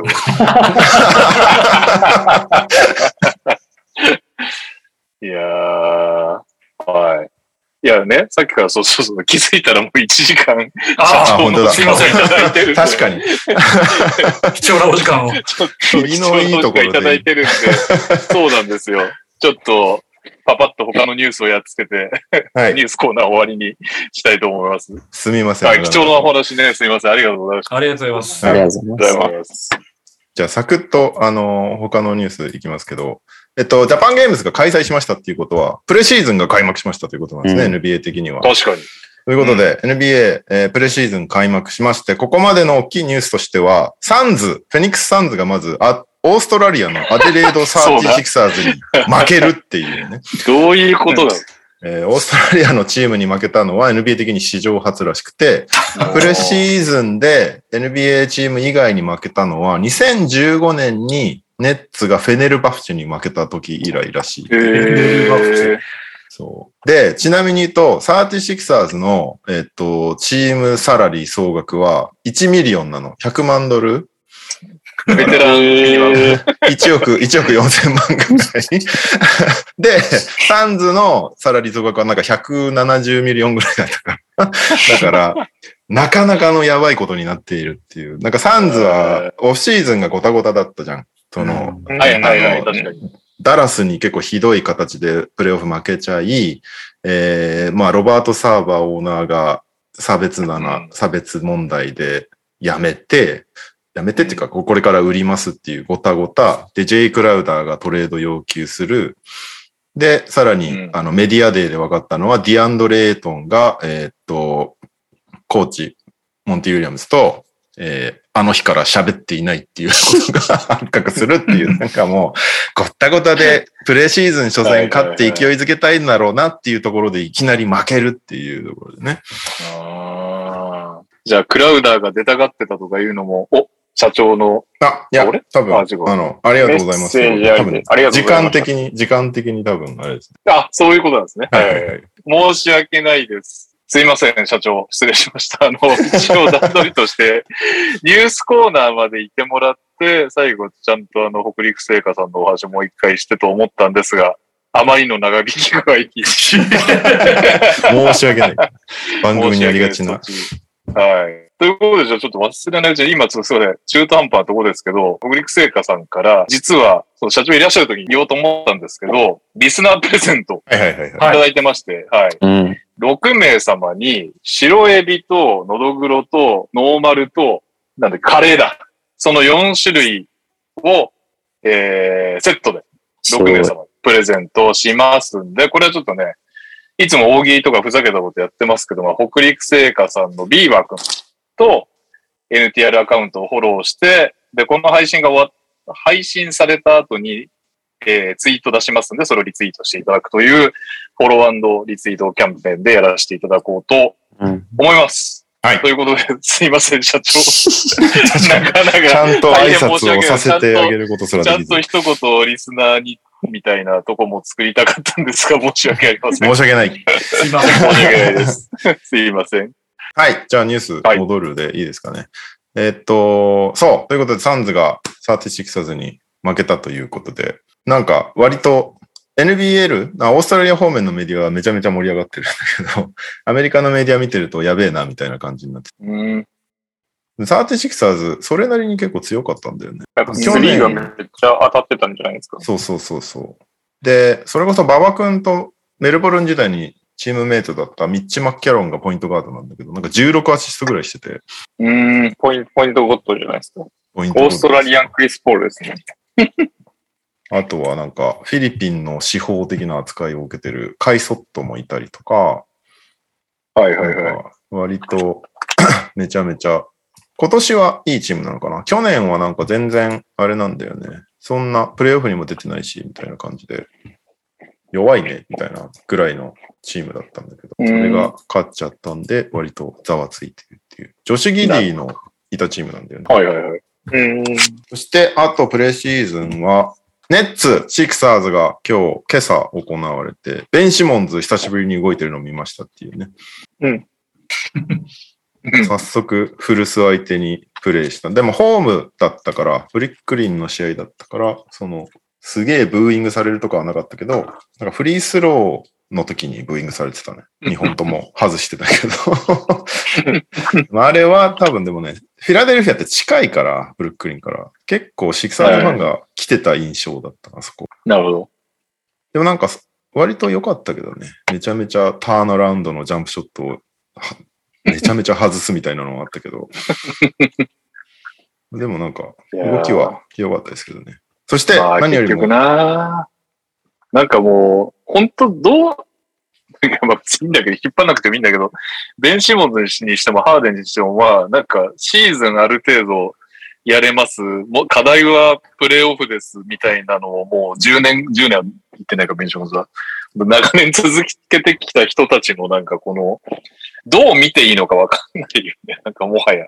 そうね。ちょっとね、良かったからって何とも言えないし、悪くてもまあね、何とも言えないし、みたいな、なんかこう、うんうんうんうん。気持ちになってきますよね。あ飽きたというか。もうシシーズンすごいのは、もうシーズンすごいのは分かってみたいえっ、と、あとは、この試合前半と後半で出てる人が全然違うんだけど、ネッツは。後半は渡辺裕太選手がスタメンで、スタメンっていうのかなまあその最初から出て、で、うんファーストプレイで速攻でレイアップを決めて、あ、いい感じだなと思ったら最終的に3も決めて10得点ですからね。はい結構活躍してくれましたね。ただ、その、なんだ、ビッグ3とかと一緒にプレイしてるところをまだ見てないからわかんないけど、うんまあでも、でしっかりやってるからいい。なんか、なんだろうな。その、限られた時間でちゃんとオフェンスをものにしてるっていう意味では、今のところ滑り出しはいいんじゃないかなって感じがするけどね。うん。結構、ちょっと前の渡辺選手とかなんか、速攻のシーンで、なんか気負いすぎちゃってるのか、ミスっちゃ、外しちゃったりとかする、決めきれないみたいなことがあったりしたのが、ああ、そこで決めてればみたいなの、思ってたようなショットを今日は全部決めてたから、な。はいはいよ。かったですね、渡辺選手。特にね、去年がそういう印象ちょっと強かったからね、彼のキャリアの中でも。そうそうそうそう。でもなんか役割というか、ディフェンスの守り方、ディフェンスの守り方っておかしいな。ディフェンスの仕方がラプターズとネッツで全然違うから、みたいなことで、そこはまだちょっと慣れないっすね、みたいなこと言ってた。確かに。ラプターズなんかもう誰とスイッチしてもいいですみたいな感じだもんね。そう。あとラプターズそもそスカウティングで、この選手は左に行かせる、右に行かせるみたいなのをこう一人一う人ん。やってるらしいんだけど、ネッツはもう基本的にノ,、ノーミドルを徹底みたいなルールらしくて、そこの違いがまだ慣れないですみたいなことは言ってたど。けど、今の話聞くと、そっちの方が簡単そうだけどね。確かにね。そうだね。ノーミドル徹底の方が 逆に行くより。あとは？なんだ？あ、サンティアルダマがめちゃめちゃ活躍してて、ね。なんかね、アルダマってなんか、信用していいのか何なのかよくわかんない不思議なキャラだよね。いや、サマーリーグのお前どうしたんだと思いましたもん。30点ぐらい。なんかちょっと20点台と30しょっぱい感点台じでしたけど。そうっすね。いや、すごいですよ。なんか、すごいのかな、ねはい。 next デズモンド・ベインですよ。いや、どういうこと？いや、次のベインになりま。MIP。はい。MIP 今シーズンの MIP 候補ですね。いやー、なんか、ベインってさ、プレシーズン見ててもさ、あ、これはいけるなみたいな感じしてたけどさ、アルダマってなんか常にさ、まあ本当に信じていいのかお前をみたいな感じがずっと漂ってるはいはいはい。まあそうですね。プレーが。でもまあまあ、信じたいですけどねじゃないですか？ジャクソンもいないし。特にラレイビアがまだ全然ダメそうだから。ああ、そっかそっか。ラレイビアの存在忘れてたな。そう、ラレイビアがなんかまあスローモーの代わりみたいな雰囲気だったけど、俺を忘れてないかと言わんばかりのアルダマのパフォーマンス。あとはあれだね。ヒューストン・スパーズ戦が見れないっていう、待っね。てました。ひどくないあれ。本当唯一？唯一だよ。4, 4分の1だよ。何なんだろうね、こあれ。ここ数年グリズリーズ乗ってれない気がする。で昔はしょっちゅう乗ってれになってましたよね、今までも。ああれはスパーズだからか。いや、なんか、あそこに書いてあったのがさ、放 NBA 側の映像提供がないので、放送できません。別の試合をお楽しみくださいって書いてて、別の試合見たくねえんだよなと思って。確かにね。ただ、あのチ、ーム以外のプレシーズンとか全くチェックする気なんだよ。そうあの一応アプリでライブだけやってくれてたんで、ヒューストン。ああ、そうなんだ。うんうん。ロケッツアプリで、あの、見逃しとかできなかったけど、まあだから、あの、チラチラ見ることができて、なんかよくわかんないけど爆笑してて、うん、30点か40点くらい差つけて勝ってたけど、うんなんか不思議だよね。なんか、いつもと違う会場でやってるわけでもないし、ね、普通にトヨタセンターでやってたんでしょ？だって。やってたやってた。相変わらず客は入ってなかった。まあまあ、でも、また強くなればいいんじゃないですか？まあね。なるほど。はい。うん。それしかないですよね。なんかもう、しょうがないけど、グリズリーズもあってなかった時ありましたもんうんね。いや乗ってるかよみたいな時ありましたもんね。え、乗ってれ祭りみたいなとこあったよね。いや、ありました、ありました。5年前ぐらい。確かに。はい一時期すごいあったよね。最近減ったような気もするけど。ここ数年まあ。強くなってきたっていうか、グリズリーズ乗ってるまあ、注目されやすくなってきたからだとは思いますけど。うん。あとは、プレシーズンで言うと、ブレイザーズ対クリッパーズがシアトルで行われたんだよね。おおはいはいはい。で、結構盛り上がってたんですよ。久しやったぜ、みたいな。NBA シアトルで見れるっていう。ジャマクロとか来て紹介されてたりとかして。はいはいはいはいはい。うん。いいっすよね。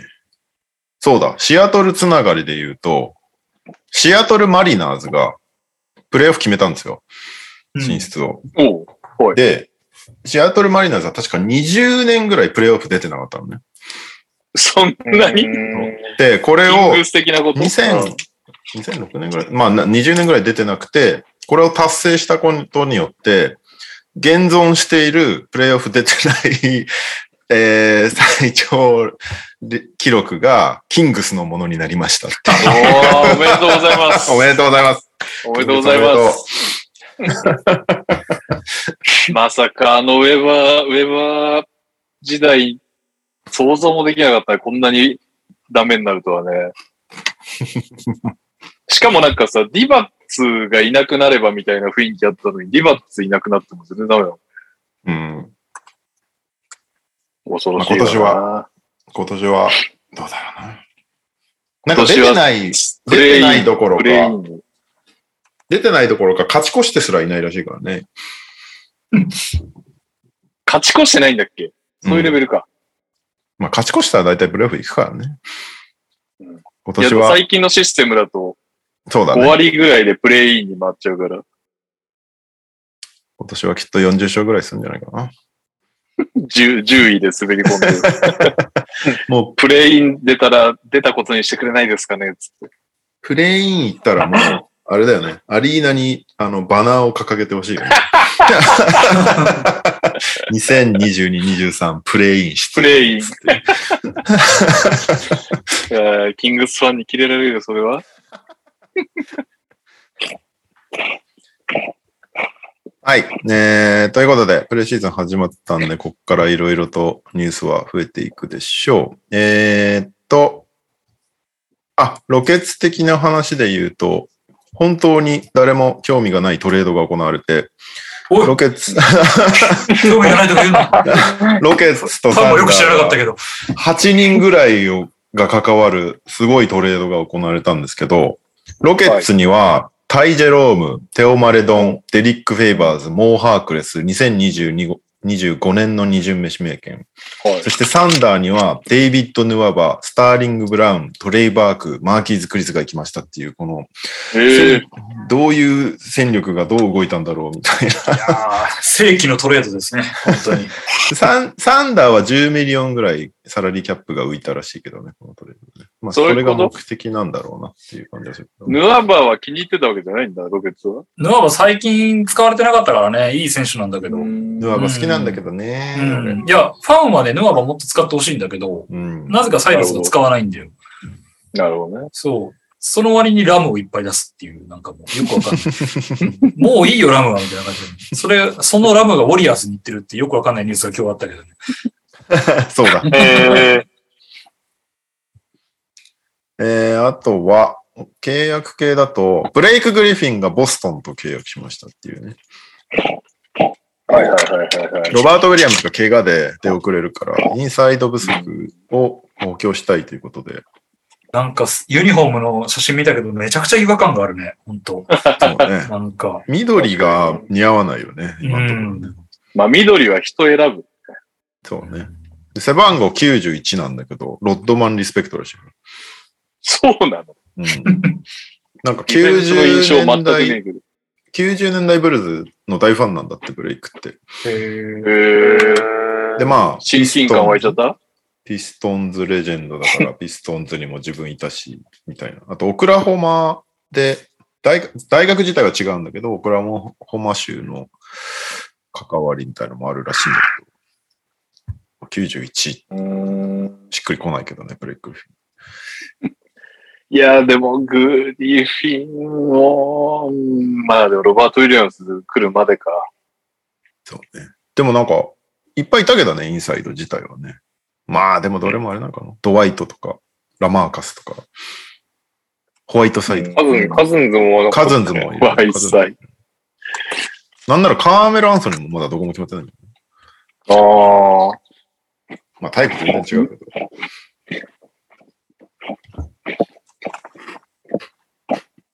グリフィンね。でも結局やっぱディフェンスの脚力がだんだん落ちてくると厳しくなってくるよそうなんだプレーオフはうんね。セルティックスも結局ね、そういうことだもんね。もう、プレーオフをどうするかみたいなレベルになってると、まあプレーオフに行くまで怪我人を減らすという意味で頭数になりゃいいんだろうけど、ちょっとセルティックスのユニフォーム着てプレーオフで活躍するグリフィンってあんまり現状では浮かんでこないからね。まあ見返してくれるといいですけど。えー、ベアニュースそんなもんかな。あと、あれだ。これも一応 NBA ニュースなのかな。まあこれで日本ニュースにシフトするけど、ジェイコブス・アキラ選手が NBA グローバルアカデミー入りということで、ギリーの後輩になるわけですね。日本人初ですよ。オーストラリアにある NBR グローバルアカデミーに入りましたということで、そこではい。しっかりトレーニングなどをして、これはジェイコブス選手も NBA 入りがもしかしたら見えてきたかもしれない。すごいね。全然可能性あるよ。あるある。2メートルぐらいあるんだよね。2メートルぐらいある。6、7って紹介されてたんで。あとは、もう日本ニュース移りますけど、菅野ブルース選手が D1 のドレクセル大っていうところからオファーを受けたそうで。はい。菅野ブルース選手はあの、短大に一回とりあえず入ったんだよね。で、うんそこで、まあ、やってれば絶対 D1 から声かかるだろうってそこのコーチも言ってたぐらいなんだけど、早速もらえたんで、ドレクセル大は、ちょっと待ってね。ディビジョン1なんだけど、どのカンファレンスなんだろうな。ドレクセル大は、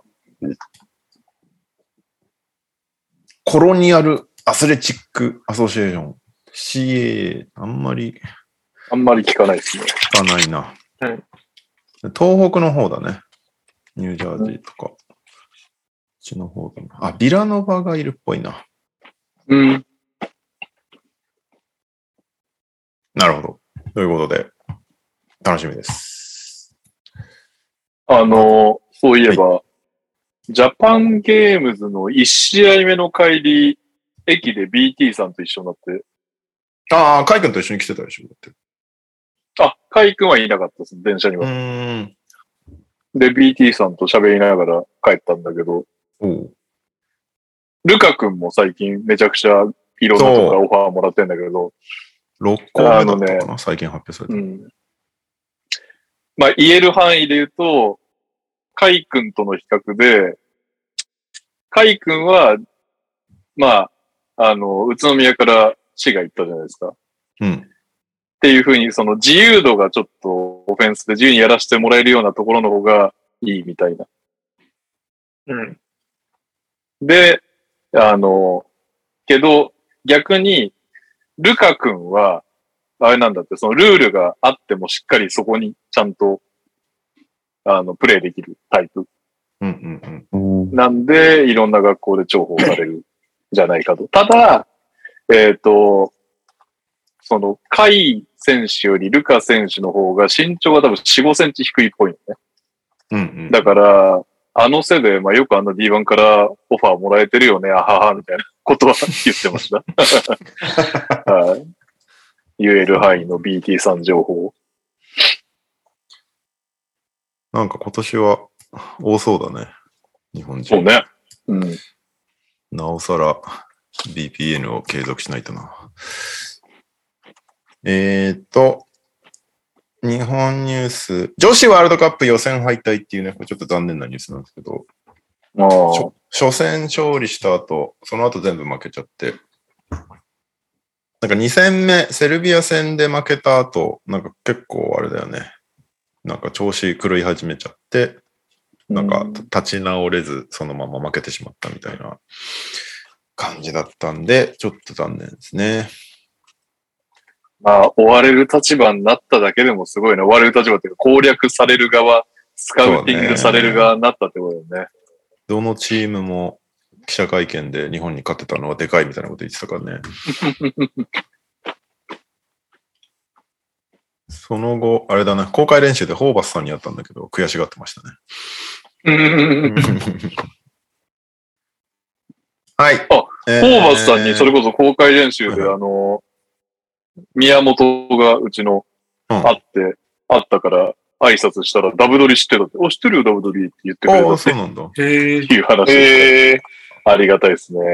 あの方めちゃめちゃツイッターを見てるっぽくて。あ、そうなの？そうそう。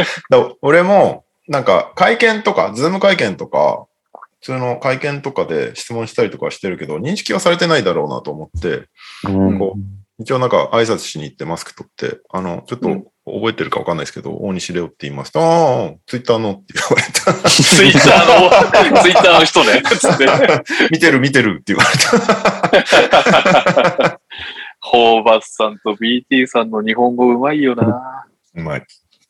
し、面白いよね、あの二人、普通に。うん、面白い。あとは、日本ニュースは当然あれですよね。えー B リーグ開幕しましたということで、うん。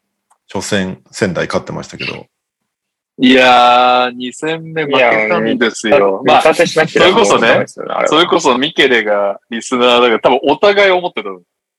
今年、仙台からしたら今年京都に似立てできないようじゃやばいんじゃないかと思ってたと思うし、京都側も上がってきたばっかの仙台に似立てホームでできなきゃやばいっしょって思ってたチームが一勝一敗だったということで、ちょっとなんか不穏な空気、多分お互い不穏な空気になってるけど、大丈夫なのか今年っていう。しかも1点差だからね、2試合目に至っては。じゃあお互い一緒いっぱいかよって思ってる感じね。いや、多分ね、おそらく。どこがわ、あ、あれか、宇都宮が2連敗っていうのは、あれかな。割と。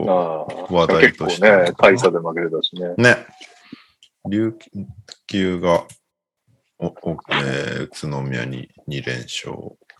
マブンガが全然本調子じゃないなって感じはするけど、本調子になれるのかちょっと心配してるけど、うん、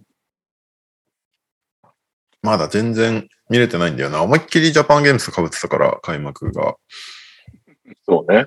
全然見れてないですけど、今年はちゃんと、それこそね、ウィナーズをやりたいもんね。ああ、ウィナーズやってないな。ウィナーズじゃねえのかこれ、ウィナーなのか。ズにしてほしかったな、これ。言いづらいな。ウィナー。なんかあれだよね、せ説決めてやりたいよね。うん先週も話してたけど。てか、毎週1個でい、最低1個かけるとかでもいいんじゃない？今年は、あ、今週はこれこれこう思ってここにかけましたみたいな。確かに。選ぶ？ああ、それぞれか、各おのおのが、この試合にかけましたっていう報告をするってそうことね。そうそう。だっ来週。て一口200円から買えるからね。はい。みんなで同じ試合じゃなくてってことね。そうそうそうそ確かに。それがやりやすいかもね。いちいち選ぶ手間もないし、番組中に。じゃあ早速来週からやる？う。いいっすよ。あ、来週？まあ、やりますか？今この場で？今節ですか？え？それ、それすら来週発表でいいんでしょ？だって。俺はこれにかけたけど、みたいな。ダメなの？決めああ、いやいや、事前、事前に言っといた方が面白いかなと思ってた。あーその予想の理由を。で、予想の理由を、こう、なんかこう、なんか、つらつら語ってるのに全然当たってねえな、あいつらみたいなのが、やっぱ絵面としては いいのかなと、番組的には。そっか。じゃあそこはちょっとたちゃんと体制整えてからやるか。来週から選ぶ感じにするか。はい。来週からやりましょはい。どんな感じかな。あとは、ニュース、リスナーさんに任せますけど、一個だけ、はい。ほっかさんニュース用意しといたんで、読み上げちゃいます、はい。東京の大規模飲みの市、パスザバトンマーケットボリューム9にほっかさんが出店するらしくてですね、う。初めて聞いたんですけど、10月、どこでやんのよ。10月8日、9日、今週末の、うん。えー土日に、コクヨ東京品川オフィス THE CAMPUS っていうところがあるらしいんだけど、そこ いやいや、もに、う情報が多いな。そこに出店するらしいので、で、なんと、ビーバーくん登場するらしいんで、おお。うんえーきょ去年はいなかったらしいんだけど、ビーバーくん登場って書いてあったから、ビーバー君へー会いたいっていう人は、国用東京品川オフィスに行くがいい。なるほど。多分ビーバーも、なそれこそさっき社長がおっしゃってたクッキー系の商品も売ってるんじゃないですかね、多分ね。ああ、そうね。ビーバー以外の商品を北陸製菓だって認識してないからな。いい機会かもしれないですね。いければ。さっきサイト見てたらなんかね、まあそさっき社長も言ってたような気がするけど、ドラえもんのクッキーとかあったりとか、うん。ムーミン、サンリオ。なんなら腹ペコ青虫クッキーがあって、これうん最近子供がエリック・カールにハマっているからすげえな。いいかもしれない。腹ペコ青虫しか知らないよ、彼を。です。はい。ちょっとタイミング的にごめんなさい。ビーバーを口に入れた瞬間で申し訳ない。酒を取って。じゃあ、日本方面投稿行きましょうか。こんにちは、こんばんは、エリゴーです。それでは行きますか。今週の北、完成度、違い見せつけ、まず二つ。北の地嵐、開幕だし。今週のトトは3000円勝ちとなりました。おめでとうございます。いいですね。北海道に立て、おめでとうございます。続いて、今晩の意見です。今週、今週のカースト、あはい。あ、そうですね。今週見に行きますよ、渋谷に。秋田 VS 渋谷。おータグ軍におめでとうございますしに行こうかなと思って。あ、確かにね。結婚したからね。うーん。あれ？渋谷は、連勝スタートだっけ？渋谷も連勝なんで2連勝同士なんですよね。なるほどね。でも、あ富山と北海道という今シーズンちょっと怪しい2チームだから相手が。わかんないね、まだまだね。そうですね。はい。今晩の意見です。今週の川崎のコーナーへ投稿です。3円になんとか連勝したけれど、中が心配、シーズン持つのか。昨シーズンまで在籍したアギラールに代わり加入したマイケル・ヤング・ジュニア。ガチガチのインサイドというわけではなく、3、4番といった感じなので、相手にビッグマンが2人いるとファジーカス・ヒースを出し続けないといけない雰囲気でした。ヤングジュニアの本領はまだまだこんなもんじゃないのか、それともインサイドに苦しむことになるのか、期待と不安が膨らむ開幕節でした。頑張れヤングジュニア。信じてるぞ、ヤングジュニア。ちなみにヤングジュニアだと長いので、長崎ファンの間では某アイドルから拝借して、マイヤンというあだ名が定着しつつあります。ご査集ください。いいじゃん。マイケル・ヤング・ジュニア略して、マイヤン。いいですね。えー、続きまして。ファミリーの皆さんお疲れ様です。ミケイです。今シーズンも、今シーズンも欠かさないように京都短歌を投稿することが目標です。それでは今週の京都短歌です。開幕戦、想定外の惨敗も5割発進悪くはないぞ。あ悪くないって言ってますね、ミケイさんは。悲しんでなかった。くないですか？開幕1試合目からまさかの27点差という悪夢のような幕開けでしたが、ゲーム2はなんとか1点差で逃げ切り、毎年開幕ダッシュに失敗するので、1勝でもできただけまだ良かったのではと感じてます。京都からは以上です。良かったです。あれ、結局4戦に入ったの？いや入ったってないんじゃない？入ってないのか。うん そうか。どうなったんですかね？それもでもどうやってわかんないこの間まで僕はあの、この間で去年まではバス、バスナビで見てたんですよ。入場者数。うん。どこで調べられるんだろああ、う。そうなんですか京都。忘れてたわ。うんそう、話題になったあれ。京都なん、かハンナリーズ、京都来場者って入場者出てこない数。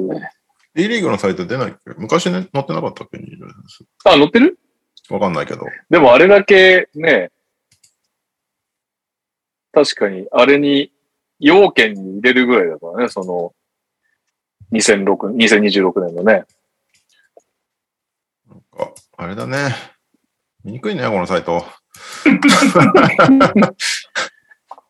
あ、ダメだ、一番最初にバスナビが来ちゃう。お京都ハンナリーズがチーム最多入場者数を更新。2018年4月4日。え？2018年4月4日に4000人集結したようですね。おめでとうございます。第一せ一試合目でああ。1試合目なんじゃない？開幕戦だから。試合レポート。うんな、前載ってた気がするけど。どうやって見るのこれ。あ、そもそも平均入場者入場者数3000人目標なんだ。あったえーそれもしない。10月1日が多分第一戦なのかな？違う？なるほど合ってるよね。合ってると思いますね。会場京都市体育館。人数。うん。2902人。ああマジで？本当に？ー、残念。はい。いや、惜しくないじゃん。惜しくない。全然惜しくないね。うん。何なの彼のアカウントをかける話は。スレスレの戦いじゃない。まだあるんですかね？もしかししたら日曜日がもっといいかもしれないと思って調べました。はい。10月2日、京都ハンナリーズ66対65で仙台89に勝ちました。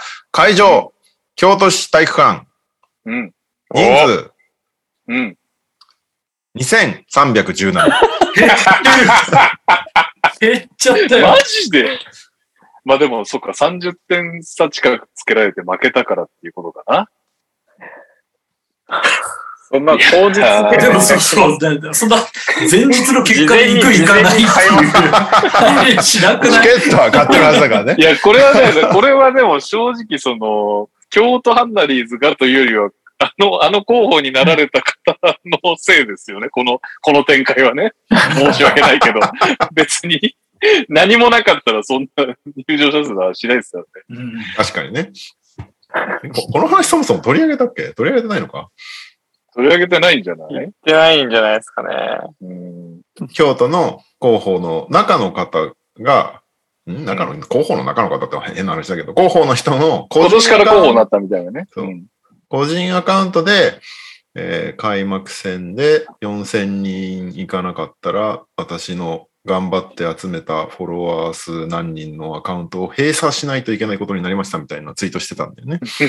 うん。ちょっとププチ炎上して、なんで、なんでお前のために試合行かなあかんねんみたいな 雰囲気になった結その通果り、過ぎるよね。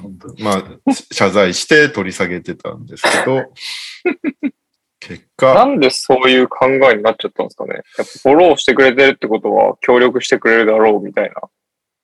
なんか思考に至ったんですかね。うんみんな仲間みたいな。まあ、こうツイートすることで少しでも増やせるって思ったのね。謎ですね。まあ、謎ですよね、なんか。謎だよね。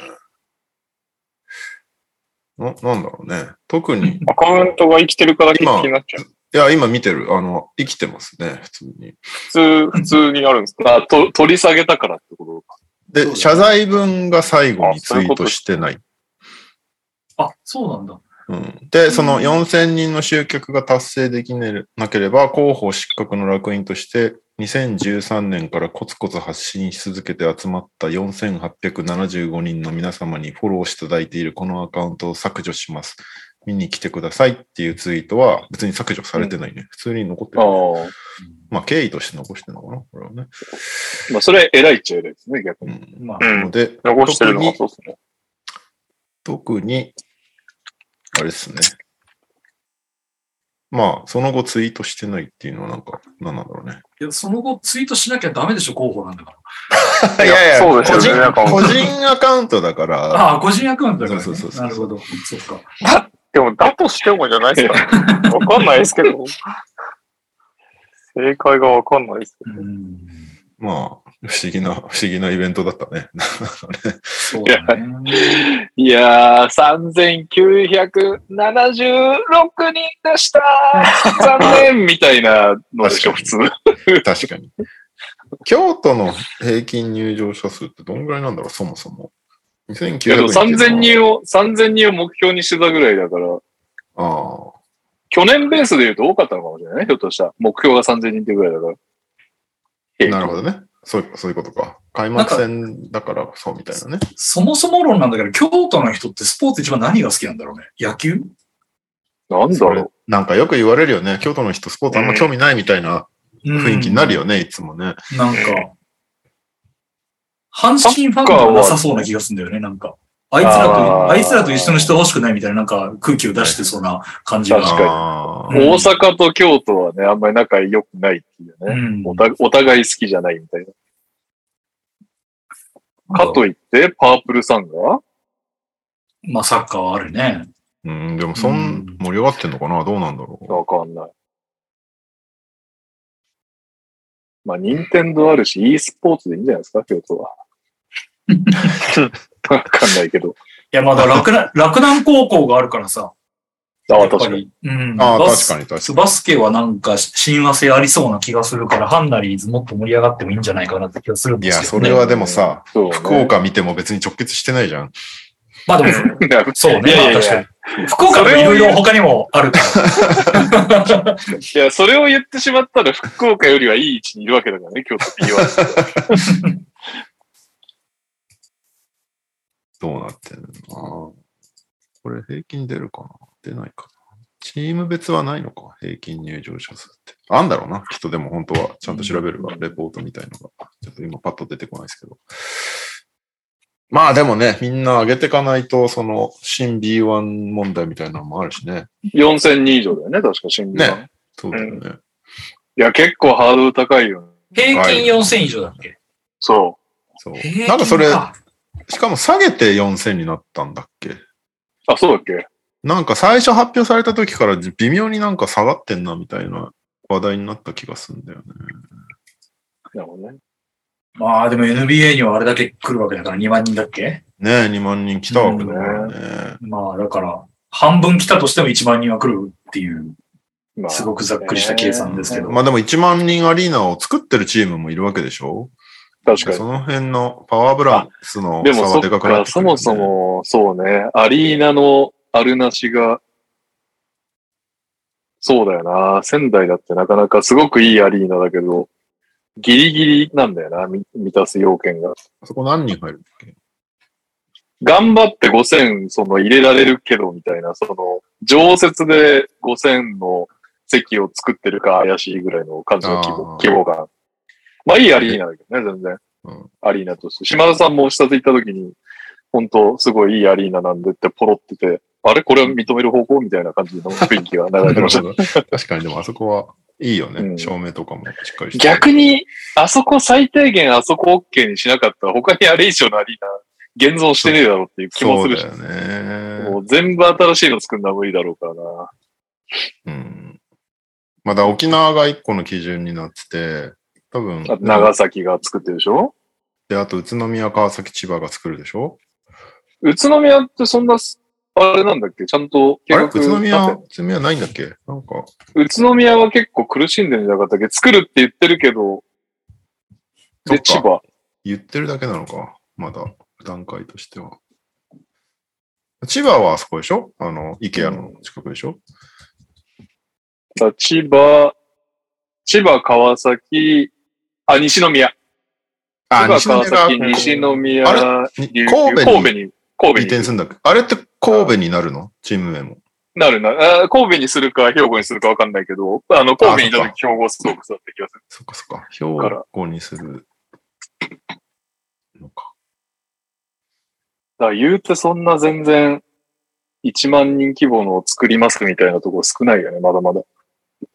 宇都宮は、佐藤宇都宮市長が民設民営を明言。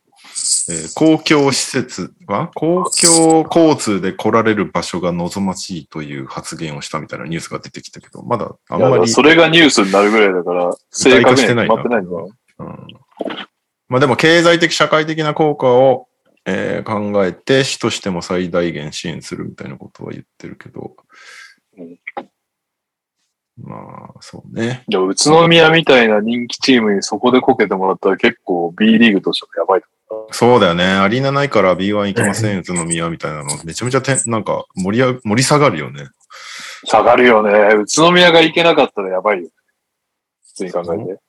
あ、あとあれか。トヨタがパワープレイであ、そうだね。うんうん、そうだね。だからあれか、サンロッカーズとかが今アリーナ難民だよね、確かね。そうだね。サンロッカーズなんて下手したら移転すら考えないといけないぐらいのレベルだよね、きっとね。っていうか、渋谷と名乗れるとこにあるのはもう代々木うんくらいだから、あそこの今、そのトヨタが使ってるから移転した後、サンロッカーで使わせてくださいっていう交渉がうまくいかなかった場合はもう移転以外ないよね、土地を考えて。ね。しかも高いんでしょ？きっと今、代々木って。高いあ高いけど、確かトヨタは代々木を作るときになんか関係してんじゃなかったかな。あとかそういう感じもあって、使使えてるみたいな感じだったような気がする。あもう日立じゃねえのか。セガサミーだ、今、渋谷は。うんセガサミーですよ。だテガの方がなんかガンガン出してくれないんですかね。ね、なんか作っちゃうイメージだけどね。ソニック・ザ・ヘッジホッグ・アリーナみたいなの作ってくんねえかな。セガサミーそんな箱物持ってないんじゃない龍、龍が如くアリーナでいいんじゃない？ニューヨーク・アリーナ。そうだね。治安悪そうだ。いいね歌舞伎町に移転しましたっつって。箱物持ってないのか。パチンコ屋さんはいっぱい持ってそうじゃない肩ぶつかっただけでその辺で喧嘩してるみたいな感じですごい楽しそうじゃん。いいじゃん。いいね。龍が如くにそのアリーナが出てくる。めっちゃ盛り上がりそう。めっちゃ楽しそうじゃん、なんか。よくさ、まあ、こんな話したら怒られるかもしれないけど、その、ションベン横丁、あの、西口のションベン横丁とか、あの、東口のゴールデン街とかはもうなんか、今の建建築基準を満たせてないぐらいの、その感じの集まりなんだよね。うん。だから、あそこにね、もうアリーナ作っていただいて、潰してってこと？潰した。揉めそう。すごい反対運動起きそう。まあ、で、本当はダメなんだけどね。超一等地にアアリーナ、あれやばいだろうな。確かに、ションベン横丁を潰してアリーナ作ったら、めちゃめちゃ交通な面は言うね。いや、最高。俺、歩いて、歩いていける。まあ、ゴールデン街でも全然交通はいいよな。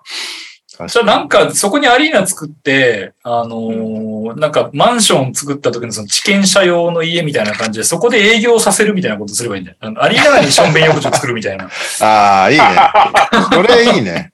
あ、それいいじゃん。アリーナ内で存続できますみたいな。それアリーナ内でままだったうんら、潰れるしかないですよ、つって。そうそう。で1回ションベン横丁にします。2回アリーナですみたいな感じにして。いや、あれじゃない ?3 階とか4階にして、あの、横見たらバスケやってるぐらいがいいんじゃない？ああ、なるほどね。飲みながらやりますみたいなそうそう。そうそう。いいじゃん、いいじゃん。やろうよ、それ。いやいや、レオとか1階で見れないやつでしょ。もう、あいつ3階しかいな、つって。ショッピングのことしか見てない。ライターいじゃねえのやか。ー、あの辺潰したらサブカル界が敵になりそうだからやめた方が良さそうだ。やめましょう。やめましょう。そうよ。ずっと粘ってんのもすごいよね。いつ、あれはもうダメなんじゃないかって言われ続けてるもんね、ションベン横丁いやいつか来るでしょ。いつか来るでしょだっておお台場近、お台場ら辺だってもう全部なくなってんだから今。まあ確かにね。まああの辺はなんか東京都とのリース関係みたいな話は聞いたけど、はいはい。ゴールデン街なくなったらでも衝撃だよね。うん。っ外国人も。ていうかあれですね。はい。確かに。っていうか投稿の途中でしたね。そういえばね。はい。今なんかあ食べてましたけど。日本ニュース投稿最後でございます。お疲れ様です。ダバズです。島根短歌を投稿します。開幕はまさかの敗戦イーブに謎のスタッフファーガソンが、えー新潟ホームで初戦を捉えて一勝一敗。来週は今季注目の横浜本です。また、サポートスタッフでアンドリュー・ファーガソンが加入。アルミホイル君情報ですと、24歳、身長215センチ、アンダー18、アンダー20のオーストラリア代表、NCWA D1 のサンディエゴ大学でプレー。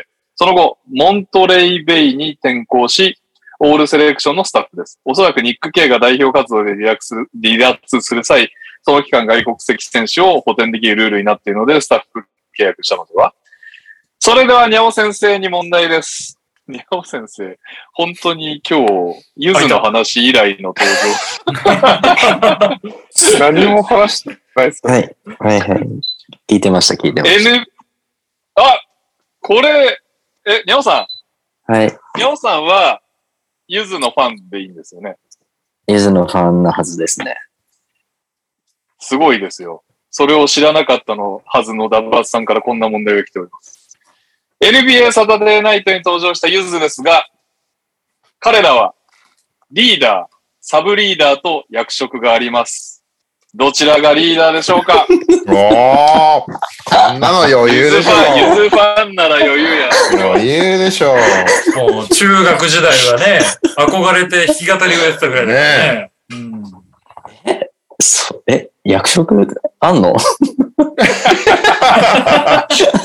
いやいやいや、絶対知ってるでしょええまあ多分、多分、多分ですけど、うん。あのー、二択か。いや、あの、なんか聞いたことある気がするな。うん。えっと、北川友人さんの方がうん、リーダーで、うん。岩沢さんの方がサブリーダーかな。うーん。それでファイナルアンサーですか？ちょっと、曲ず、あーもう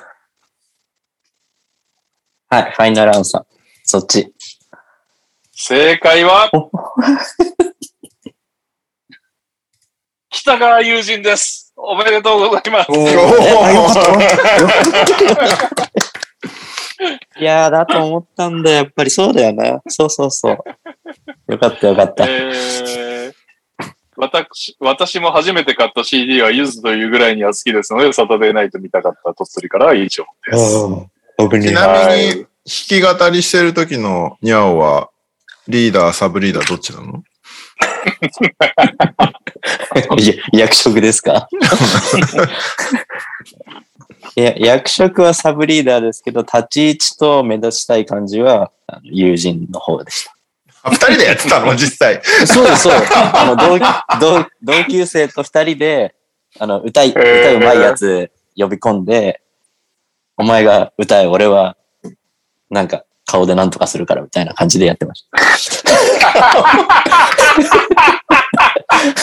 俺が目立つ、俺が目立つからお前が歌ってくれっつってやってました。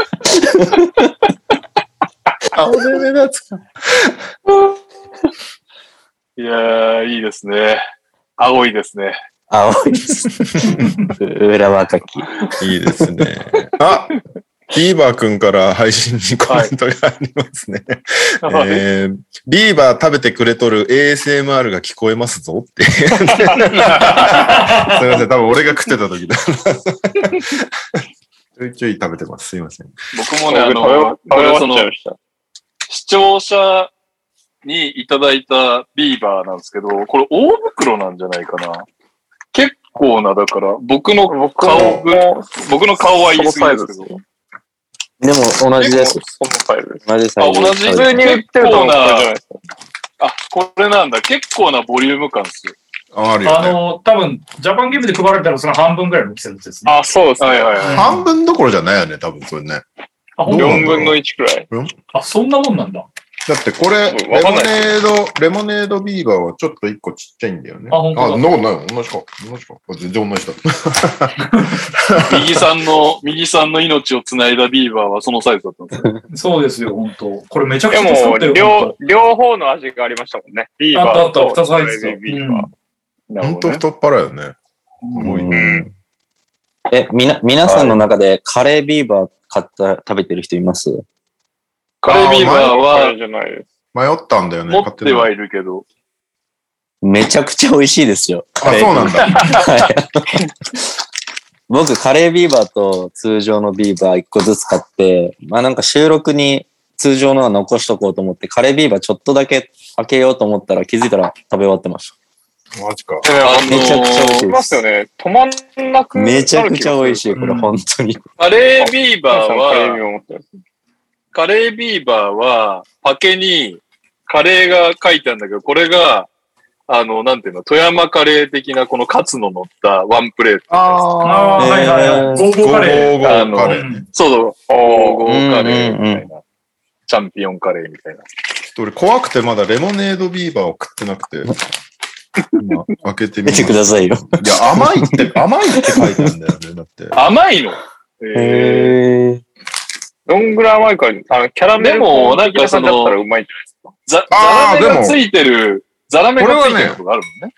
美味しい。美味しい、これは。レ、あの、レモンの味がほのかにするんだけど、普通に全然甘い、甘い、まあちょっと後味が甘いぐらいで。これはね、うまい。うんなるほど。ビーバーが恋したレモネード。ちょっと甘酸っぱいレモネード。ああちょっと甘酸っぱいレモネードフレーバーのビーバーです。美味しいな、これ。美味しいですよね、本当に。はい。というわけで、今週のニュースは以上なんですが、はい。えー、ヤニス大喜利の結果発表いこうかなと思います。えー、先週じゃないですね。先々週ですと、長発売しましたヤニス無一問から NBA の頂点へを、えー、NTR リスナーにプレゼントするというね、大喜利大募集しまして、お題、ヤニスが無双する近未来の NBA、見かねたリーグが新たに導入した通称ヤニスルールとはというお題に対して、面白かった人3名にレオのサイン付きヤニス本をお送りすることになっています。はいはい。レオさんに3名選んできていただいたので、私が、ヤニスが無双する近未来の NBA 見かねたリーグが新たに導入した通称ヤニスルールとは？に対して、えー回答を言って、その後当選者を発表してください。はい。うんじゃあ一人目いきます。ヤニスが無双する近未来の NBA、見かねたリーグが新たに導入した通称ヤニスルールとは？今季より、コートに立つ選手のユニフォームに刺繍されている名前の文字数が5人合計で40文字に達してはいけない。文文字数制限、通称ヤニスルールを導入。ヤニスはアンテとクンポでコスト13。カトリー・リアさんです。おめでとうございます。おめでとうございます面白い。面白い。このね、文字数に、えー言及した投稿、なんいくつかあったんですけど、これが一番ルールとしては面白いなと思って、そのこうんなるほどね40文字制限、コスト13っていうのは。あれとクンポ、ミドルとだいぶ消費しますよね。そうそう、ミドルトンも結構消費すんのよ。で、なんか、コスト13、40、なんかその最近のカードゲームみたいなうん面白さもあって、ちょっと戦略性があって面白いなと思ったのでいいで、すね。ブラッドリー・ビアさん、おめでとうございます。おめでとうございます。おめでとうございます。二人目。ヤニスが無双する近未来の NBA、見かねたリーグが新たに導入した通称ヤニスルールとは？ドヤ顔禁止。よっぱぱさん、おめでとうございます。おめでとうございます。これはね、ドヤ顔はね、ドヤ顔っていう項目がありますから。そうなの。本の中に、ドヤ顔っていう項目があるから、ぜひ、まあ、ドヤ顔とは訳してないけど、まあ、その、そこをね、はいぜひ、あの、読んでもらいたいという意味も込めてうん、これを選びました。す。うんよっぱぱさん、おめでとうございます。最後ます。三人目です。ヤニスが無双する近未来の NBA、見かねたリーグが新たに導入した通称ヤニスルールとは？球数制限。え？球数、球数制限。えー、修二さんです。すいません、なんか知り合いで申し訳ないんですけど、おおめでとうございます。おめでとうございます。いやち、ょっとあの、番組のシュはいシュージさんとかは買ってよって気がするけど。まあまあそうねらそう保管用、保管用ね。保管用ね。いや、なんならね、全員だよ、買ってよって思うけど、確かに、確かに。全員買大体、ってよって思うけど。大体知知った人たちが投稿してくれてるからありがたいんですけど。うんはいはい。いや、でもなんか、この番組のね、野球好きな感じも組んでくれてて、確かにね。うん。番組の特性を理解しているのはさすがと思いまして。さすがですね。お三方。えっ、と、こっからごめんなさい。僕が、えっ、と、ヤニス本3冊をレオさんとかに発送するところから始まりますので、ちょっとタイムラグがありそうなのか。はい。えー楽しみにしていてください。そして、ヤニスボンといえば、先日、宮地陽子さんとレオのスペシャル対談というのをやって、先週水曜日に第一弾が公開されました。皆さん読んでいただいたでしょうか？ね、はいヤニスボンについてトークするというよりは、ヤニスをフックに NBA の大きな中でね、ポジションレスだったり、国際化だったりを語ってもらっています。うんえーまた今週、来週と、水曜の17時34分。17時半にしようかって言ってたんですけど、うちのツイッターやってる子が気を利かせて、ヤニスの背番号に近いんで34分にしときましたということですので、はい。いいですね。新しい記事も、決まってたのね、それはね。そうなんです。いや、半って聞いてたから、34分になって、あれこれなんか遅れて慌てて無理やり34にしたのかな違います。ですので、えーっと、今週水曜、来週水曜まで続きますんで、ダブドイノートの方をチェックしていただければと思います。というわけで、これさ、なんだっけ、ファンタジーの時のコーナーのコールってなんだっけ？教教えてにゃお先生か。教えてにゃお先生イェーイもう、かけるも教えてないわ。忘れられてる。最近おらんから。いや、忙しくてね、すいませんね。えっと、ちょっと、今週、ん先週、先々週ちょっといなかったんで、カズマくんちょっと振り返りを簡単にお願いしていいですか？振り、振り返りですか？えーっとですね、9月さ、な何にも別に進展はないですけど、9月おー30発日表発まで。表ってことでいいのかな？あ、まあ発表、はい、お願いできればと思います。多分もう日数が全然ないんで、どんどんメールの招待をお願いできればと思います。なるほど。でですね、えっと、じゃあ N1、N2、それぞれ、えっと、N1 が9人と、N2、N2 が16人、計25人を抽選したいと思っていて、ちょっと事前にやったんですけど、なんかこれ、あの、僕がアプリでポンってボタンを押してどんどん抽選していくんですけど、ちょっとなんか公平性不透明になっちゃうなと思って、今ちょっとパーってやっていこうかなって思います。さすなるが。ほど。押してみたらいいかい？あ、おできた、できた、できたブ。ロードキャストを開始でいきますね。これであ、わかりました。じゃあこれ携で、帯の画面出てきた。ちょ、これであれやろうよ。そうですよマッチングアプリ。ちょっと本当だ。もできる。う今やってないんですから。はいはいはい。やってないことになってます違う違う、いい。一旦お休み中ですから。ちょそう、いや違う違う違う。えっとちょっと余計な右、画面は。左って言うから、みんな。最最低の番組だな。ちょっといじゃあ画面った途端ですよ、社長が。画面、画面共有しますね。ちょっと待ってください。こだれで、からさ、ニュースはさ、ホッカスさんプレゼンツでさ、Tinder プレゼンツ教えてにゃお先生でやりますよ。いい。っていい。って。えこれ、最近これ、本当ビッグスポンサーです。よね。最近そうだ Tinder よ渋谷にすごいでかい広告出してる。えええー、え、画面共有されてます？あ、見て、されてます。されてます、されてます。マッチングアプリが映っていうのが。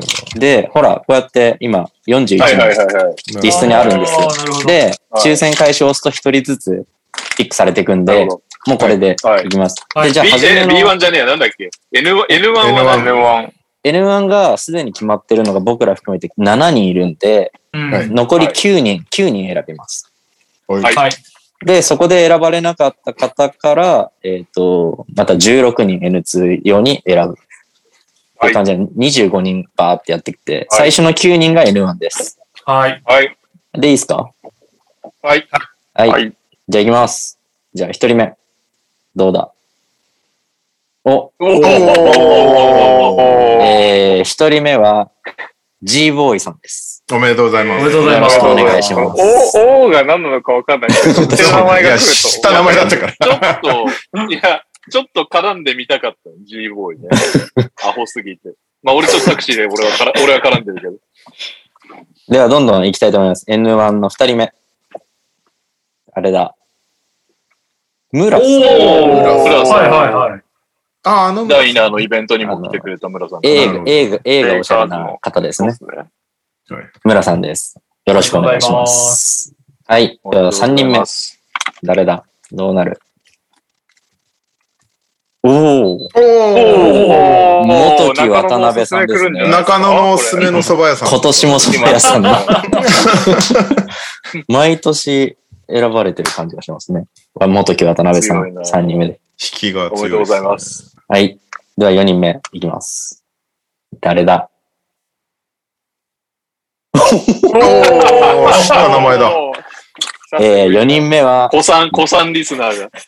ビンビンレディックさんです。おめでとうございます。はいおめでとうございます。よろしくおレディック願いしま、す。レディック取ってくれるかな当然じゃないですか。ドライ、ドラが取り合い。取り合いに、取り合い、取り合いになるじゃないですか、レオさん。はい。では、5人目、いきたいと思います。誰だ？おおお5人目は、これは阿藤修二さんですね。ああ、結局、すごいなすごい。はい。今日はいろいろ。ありますね。よろしくお願いします。お願い N1 しで。ますはい。では、後半。後半6人目。うんさあ。おお来た。!6 人目は、えー NTR から名前が付けられたという、おすぎとジーボさんです。おめでとうございまおめでとうございます。よろしくお願いします。いいですね。すごいな。えー、じゃあ、7人目。さあ、誰だ？知ってる名前多いな。あ、ミスター K さん。多分この方、新しい方ですかね。やった。おそらく。新規枠ですかね。この字面は見てんだ。ファンタジーかどう僕かだね。も見たことある気がしましたね。じゃあ何回多分見たことあります？ね。うんどじゃあ、楽しみですね。どんな人はい。今年よろしくお願いします。ミスター K さんが7人目です。えーあと残り二人？あとあと二人。2人です、N1 はうん。ギガシェーンは選ばれるのか。え、これ、シシェーンさんいるんだよね？います、います。いるいる。5列目？おお8人目は、昨年も参加されてくれましたね。えっと、日野部さん。よろしくお願いしまよろす。しくお願いします。よろしくお願いし最後ます。これはラスト最後。バウアーとかお前残ってますからね。確かに結構残ってるよ、常連結さん。構います。プロファンタジープレイヤードラえもんも残ってますから。さあ、誰か、いきます。さあ、誰だ？あーそうきたか。す。ごい。これは、はい。最後の、えー N1 枠は、ホイホイホイバーグさんです。よありがとうございますほほよろしくお願いしす。ます。すごいな知った顔というか、聞いたことある名前っていうね、か、すごいなかなか濃いメンバーだったんじゃない認ですか。識してるメンバー。はいはい。今の9名が今年 N1 でファミリーと一緒に戦うことになります。よろしくお願いしまよろしくお願いす。しますえーちょっとじゃあ続いて N2 もパッパがパッパがいっちゃいたいと思います。はい。こっち何人だっけ？16人です。?16 ね。はい。N2、えー、1人目は、だ、誰のれモーレーさん。誰のレモーレ誰のレモーレ。言いにくい。はい。おめでとうございます N2 でよろしくお願いします。はい。では、二人目。おうおおおー !N2 二人目は、オリミラくんです。おめでとう。ございます。いつも投稿ありがとうございます。ありがとうございます。12月1日が誕生日。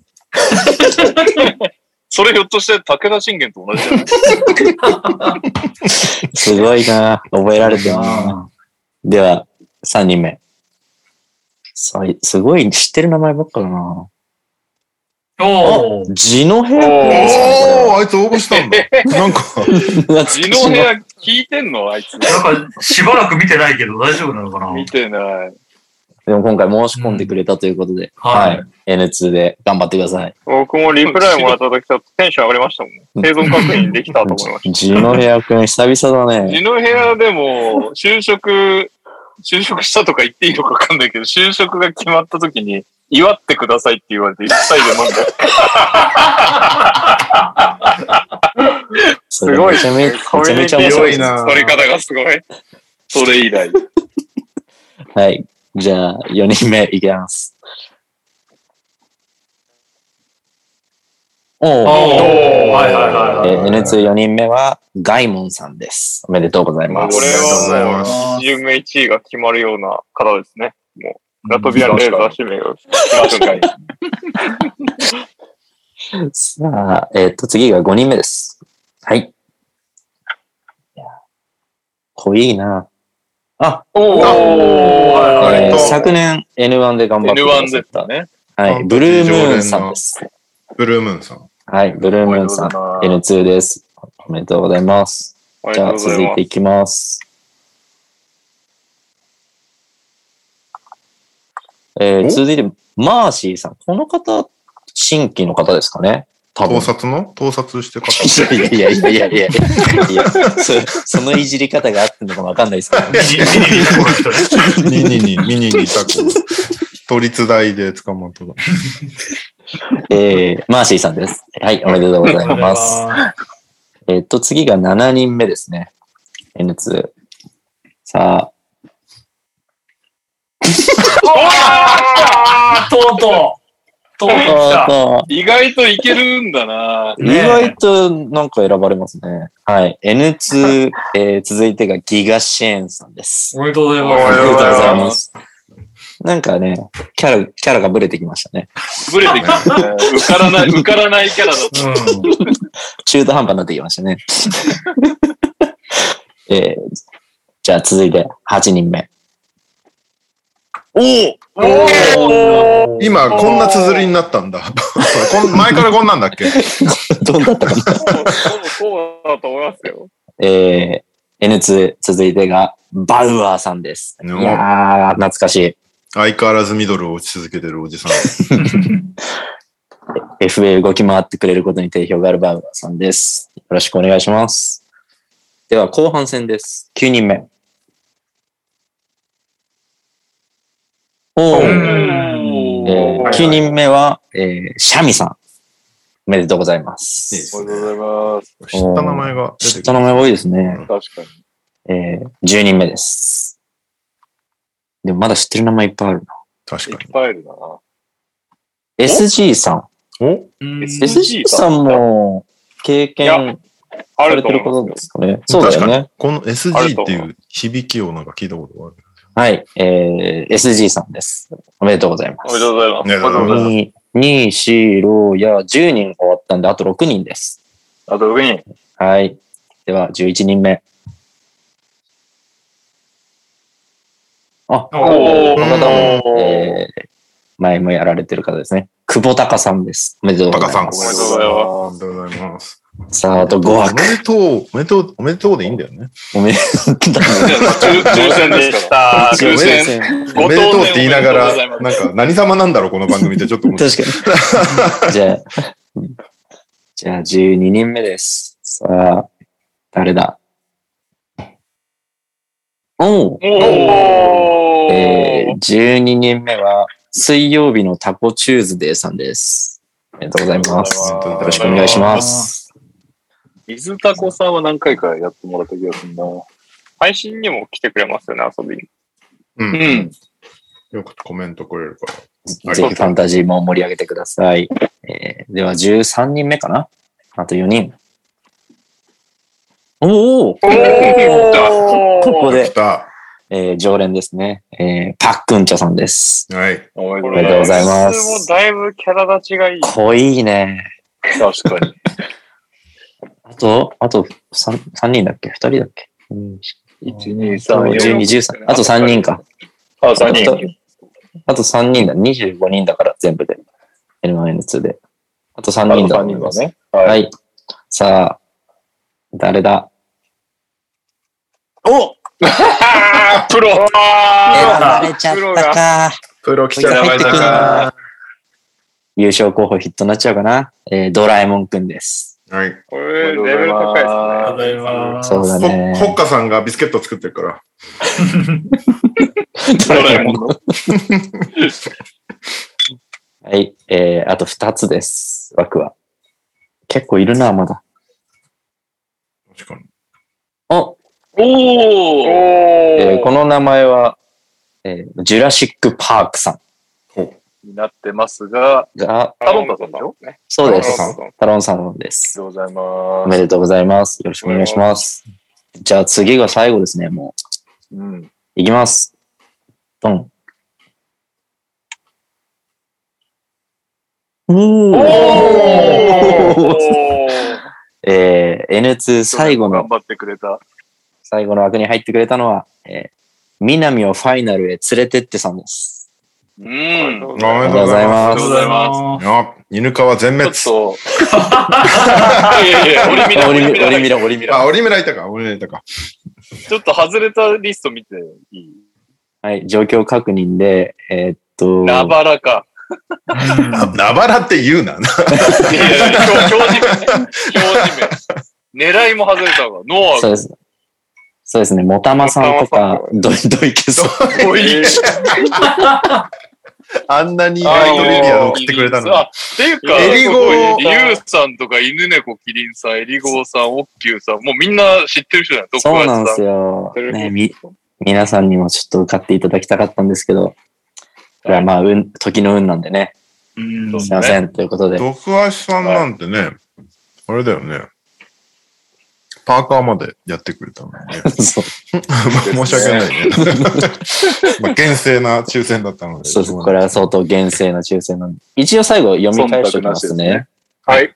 えっと、N1 から行きましょう。N1 が、えーファミリー5人と、えー、スソさんとプーティンさんが決まっていて、追加の9人が、えー、G ボーイさん、村さん、元木渡辺さん、ビンビンレディックさん、あと修二さん、おすぎとジーボさん、ミスター K さん、ヒノベイさん、ホイホイホイバーグさんです。はい。よろしくお願いします。よろしくお願いします。す。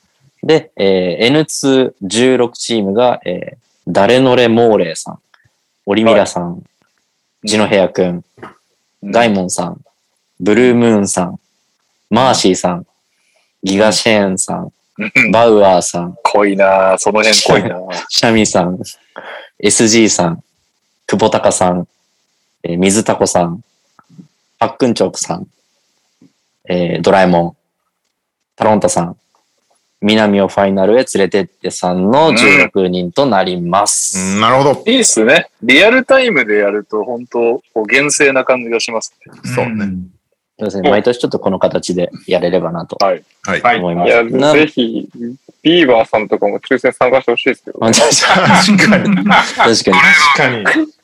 ロスターセットし忘れたですぞっていう。ち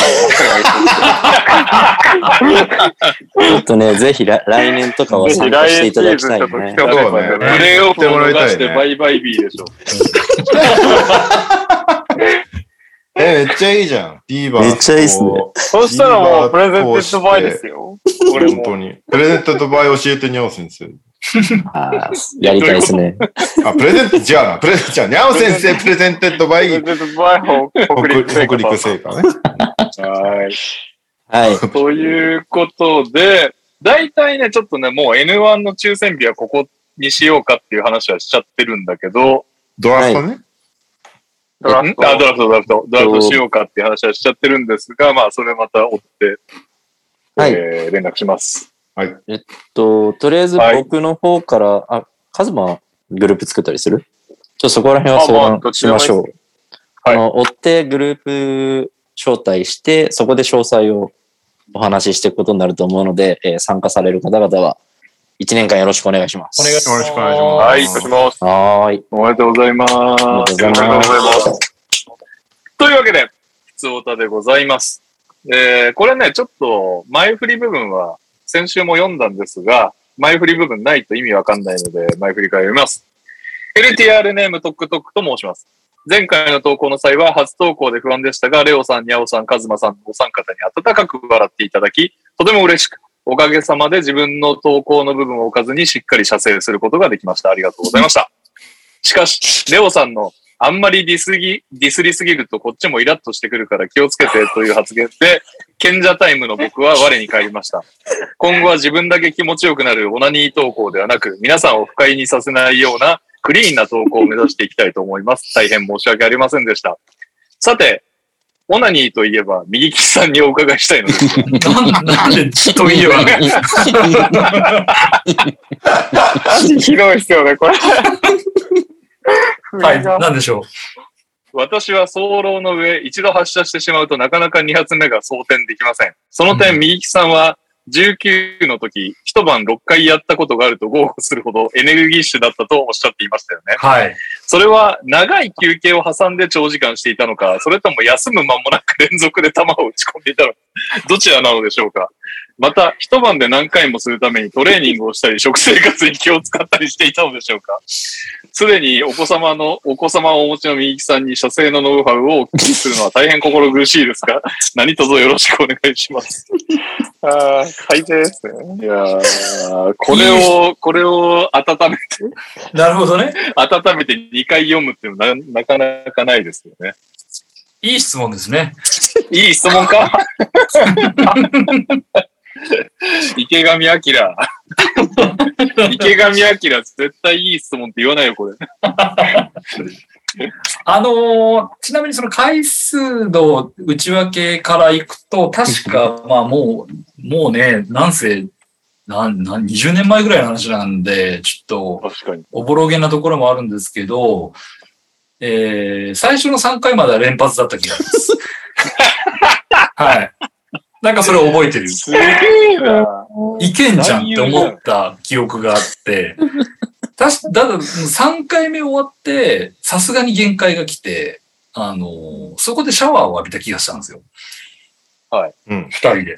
じゃあ浴びて、で、えー、ちょっとまったりして、その間1時間ぐらいかな。で、そこからもう4回目行き、うん。多分そのぐらいがね、時間的には夜中の3時とかそんぐらいなんですよ。確か。なんか、あテレ、テレビつけても6、7やってなかった記憶があるんで、そのまったり中に。あうん。あで、3時ぐらい4回目やって、えー、ちょっとね、2時間ぐらいその後寝たんですよ。はい。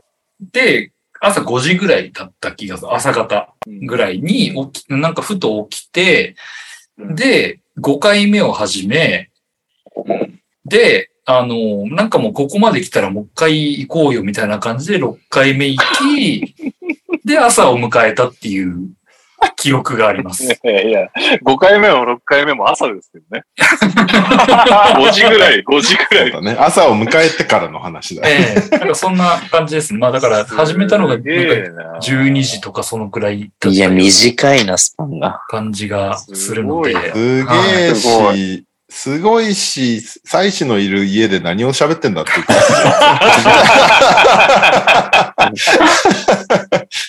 で、あとその食生活、ね運動僕、。妻子の、妻子のいる家で投稿ぎ毎週毎週投稿を読んでる方があれですね。うん確かに。えっ、と、食生活と運動については、そうですね。そんなに意識はしてないですけど、まあ、運動はした方がいいですね。やっぱり。なるほど。うん。あと、よく、なんか、あれ言わない、スクワットした方がいいとか言わない？ああ、そうね。なんかその下半身をちゃんと鍛えるみたいな。そうなんだ。うん、えーあります。で、単純にその運動してないと途中で足がつるんですよね。なので、ちょっと筋肉はしっかり鍛えといて、で、食生活なんか何、これ食ったらみたいなのはないんですけど、あの、酒は控えめにしましょう。やっぱ。に。ああ、それはいい。もうそれは絶対そうです。あの、単純に眠くなっちゃうんで、そこは。はい。ええあの、寝ないでやらなきゃいけないので、やっぱり。なので、プロはね。はい。プロは。酒はできるだけ控え。ただ酒入れないとなかなかテンション上がらないというのよくわかるんで、うんまあうん、適量入れて、そこからもうあと勢いでやりましょう。うんはい。すごいわ。頑張ってください。そして、AirPods が切れたので、ちょっと僕の音声が悪くなるかもしれませんが、はい。えー、じゃあ続いての普通お題いきます。皆さんこんばんは。平井大輔です。普通お題の投稿です。9月30日のジャパンゲームズ参戦の際、DJ の方を撮影しているレオさんにお会いしました。のその説は、お忙しいのに会話していただきありがとうございました。また、声かけできると思ってなかったので、覆面をつけたままで失礼しました。どういうことだ？あの、プロレスラーみたいな覆面それでつけてたのよ。えーこれでレオさん言ってたんですね。多分その後僕に会って、なんかさっき平井大輔さんに会ったよ。変なマスクしてたわっておっしゃってました。ついに見バレしてしまったので、見バレしてる見栄えしていないんだよ。だから全然わかんなかった。ついに見バレしてしまったので、いろいろバラすと、大柴さんとにゃおさんには以前お会いして話をしたことがあります。のうん。大柴さんとはダイナーのイベントで、にゃおさんは意外なところであって多分わからないと思うので、もう少し黙っときます。なんで、え、ちょっとなんで、だ、どこい、どこすごいムズムズするんですけど。アプリであったかな、ネカ、ネカマじゃないけど、ネットで男を演じてくる。えージャパンゲームズの盛り上がりを体感できたのはいい思い出になりました。ウィザーズもウォリアーズも最高、NBA 最高、そしてレオさん、大柴さん、お仕事お疲れ様でした。ありがとうございます。えーと、あで、えーと、あと、空港で出待ちに行った際、一部指示を動画で撮れたので、よければお楽しみください。肝心の八村選手とタージ選手は身構える前に出てきてしまったので、取り逃しました。それ以外はほぼ全選手と OB を抑えたので、雰囲気はわかる動画になってます。レオさんなら会話も聞き取れるのでよ、より楽しめるかと。欲しい方にはリスナー含め誰にでも共有してもらって OK です。ウォリアーズは出待ちが100人ほどいた気がします。成田第一ターミナル到着で専用のレーンを通っていきました。サインもほぼ全員応じてました。すご。カリーは最初通り過ぎましたが、後方カメラがいるエリアでサインしているようでした。へーウィザーズは成田第2ターミナル到着で、こちらも専用レーンを通ってきました。出待ちは40人ほどで、選手は基本サインせずに通り過ぎていきました。なんか対応違うんだね。OB とデニ、ギャホ、ポルジンギスあたりは応じてました。特にポルジンギスはかなり長く応じてて、待ってる人はほぼ全員対応してました。見に来た人は好感度爆上がりだったと思います。現場からは以上です。えー、これ、ポルジンギス、会見にいたんだけど、2回、2日目、?2 試合目。なんか、あ、いいやつっぽいなっていう印象を受けた。それ、俺も受けた、その印象は。うんなんかその始まる前に、いや、みんな、みたいなこと言ってる、あの、多分ポルジンギスぐらいだったし、なんか、うーん。ね、いいいい人なんだな、この人っていうのは、俺そうそうそうも受けましたね、感想。まあ、コート上ではね、なんかやっぱりプライドが高い的な印象がファンとしてはあったけど、すごくフランクな感じで変わりましたね、うん印象。うん。ね。シャバシャバっつってたしね。シャバシャバ。えー、サガルパパです。レオさんと編集長に質問です。9月30日のジャパンゲームズに行かれた方は、お気づきの方もいらっしゃると思いますが、空席が結構ありました。特に、エンド席にも、エンド席に20から30席のボックスで大きな空席がありました。うんこの理由についてご存知でしょうか ?NTR リスナーやダイナーの方でチケット抽選に外れた方がたくさんいるようなので、理由次第ですが何か対策があると多くの方が楽しめると思ったので質問させていただきました。俺全然気づいてなかったわ。俺も全然気づいてなかった。めっちゃ空いてましたよね。あの、お俺座った席の近くがまさにそこでしたね。あ、そうなんだう。ーん。すっかすかだった。うんなんでなんだろう。関係者席なんじゃない？多分。関係者席なのか、まあ、あと、どっか団体で取ったけど、急遽来れなくなったとか、なんかそういうあうれなんだよねん。なんか、ちらほらも座ってないぐらい、こうなんか、空席っていうまあ、まあ、なん何かしらのためにきっと取ってたんだろうね、うんきっと。で、うんそれが急遽なくな多分、もうちょい事前になくなってれば、多分、売るぐらいはしたと思う。まあ確かに。多分、本当に何かしらの、本当事前に来れなくなりましたみたいな感じなんじゃないかな、多分。うんそこの団体で売っといたのか、まあ、招待してたのか知らないけど。うん。ね。はい、ということで、わかりません。そんなわけで エンディングでございます。はい。あ、あれが、あれがありますよ。んあのー、投稿が多分1個来てます。僕1個共有したやつがはいありますね。読んでくださいってやつが。LINE の方で送ったやつ。ちょっと待ってくださいね。はい。うんいいですか？読んで。うん。お疲れ様です。スーです。土曜日はご来店ありがとうございました。おー思いつきだったのですが、皆様に盛り上げていただき、日曜日も多くの方が、えー、の来店があり、これをやってよかったと思いました。うん皆さんに特別感を持っていただけたり、ツイッターを話題に嬉しそうに話しかけていただけたりして、こんな風に喜んでいただけるなら、これ続けてもいいかなって感じなので、リスナーさん、俺たちもう友達じゃん。ということで、飲み放題半額継続していこうと思います。お。おすごい。NTR を聞いてますで、飲み放題半額になるんですね。じゃないですか？やば。すげえ。基本的にスーはずっとお店にいますので、なかなかリアルで共有できない NTR の話をしたい、NBA バスケの話をしたいなど気軽に遊びに来てください。これを機に長かったサイレントリスナーも卒業します。今回は本当にありがとうございました。いやー、ありがとうございます。こちらこそありがとうございました。くれたんだ、みんな。ありがたいね。これね、経緯を説明すると、えっと、マークテナイト NTR のハッシュタグに、このスーさんっていう方が、えーまあ、ジャパンゲームズ初戦の日にだよね、多分ね。うん当そうだ日に、えーなんかの縁なので、NTR、ダイナー、トラッシュトーキングセオリーかな、うのんどれかを、まあ、チャンネル登録してるからリスナーですみたいなことを言ってくれれば、2000円の飲み放題を1000円にしますみたいなことをうん。言ってくて、その方のお店が北浦和にある、うんなんか肉肉バルみたいなところなんだけど、うん。肉バルアヒージョみたいな。そうそうそう。で、それ、そういうツイートを俺が試合後に見つけたんだよね。うん。で、それをなんか、ハッシュタグつけて投稿してくれてたのを、試合後に見つけちゃったから、なんか当日は何の、あの、ヘルプもできなかったんだけど、ああ、こんなんやってたんだと思ってリツイートして、で、メンバーにも共有して、で、サタデーナイト来てた人で、い、行こっか みたいな感じになって、えーサタデーナイト終わった後、突然押しかけたら、快く対応していただいて、うん。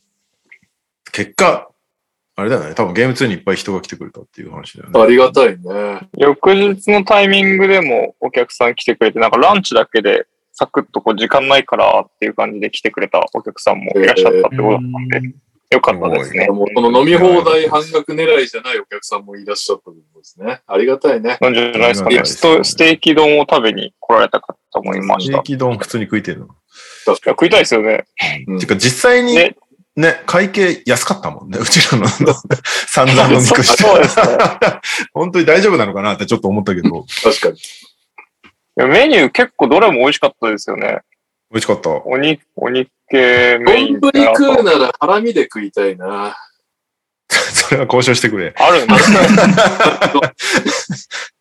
な、これはね、店情報言っある出る？そうですね。あ、出ます、出ます。もう今、開いてます。おお店の場所が北浦和駅。肉バルアヒージョトリム。合ってる？北浦和店ですね。はい。肉バルアヒージョトリム北浦和店です。完璧に覚えとるやん、俺。ランチ営業もやられてるみたいですね。ぜひいいですね。北浦和の近くの方とかは。なんか、そっちの方にい行かないからあれだけど、イベントごとで行くことは多いから、うん。まあそうですよね。じゃあ帰りあそこ行こうかっていうのができますね、これはね。ですね。うん。はい。スーさんありがとうございました。ありがとうございました。というありがとうございました。エンディングでございます。2通来ております。オリミラです。エンディングへの投稿です。今季、自分の推しチームにとって最大のラグライバルになるであろうチームはどこ？では、そしてもう一つ、サクアルパパです。久しぶりのエンディングの投稿です。ジャパンゲームス2023の希望カードでお願いします。自分はオーランドとウェンバンヤマを獲得したチームが希望です。ポーランドは若くて伸びしろがあるチームですし、ディズニーコラボで工業的にもいい気がします。うんポーランドなぁちょっと弱かったですけどね、今日。めめちゃめちゃひどかったな。今日めちゃめちゃ弱かっためですよね。ちゃめちゃ良かったね。本当に。なんとも言えん。おうビーバー君から、今日はボスビーバー君といっぱいおしゃべりしてくれてあんやとね。仕上げ級に楽しい時間でしたぞ。まったビーって。ビーバーさんも寝る時間ですね、これは。ありがとうございます。ありがとうございます。ありがとうございます。僕の投稿も聞いてたと思うけど、心苦しいと思う。本当だよね。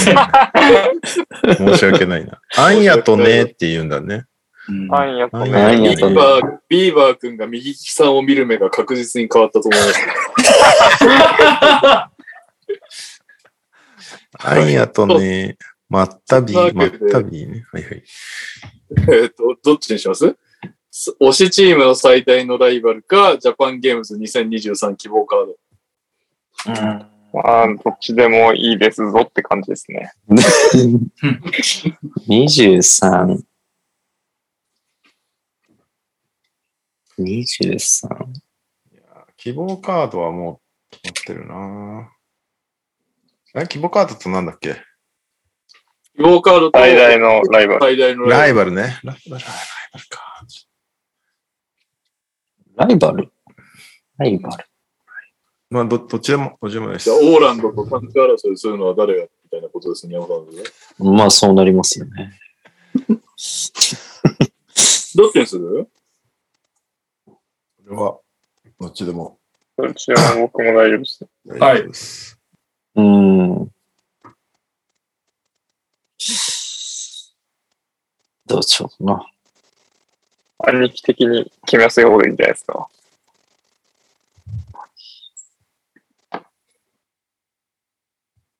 そしてこのエンディングのタイミングでギガシェーンさんがなぜか放送に入ってきてますね。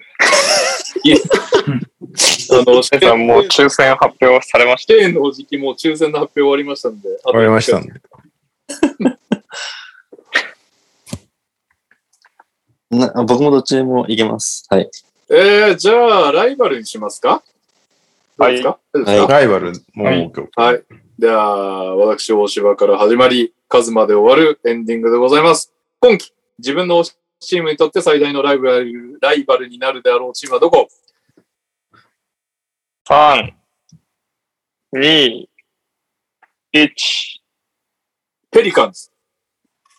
ホークスオーランド。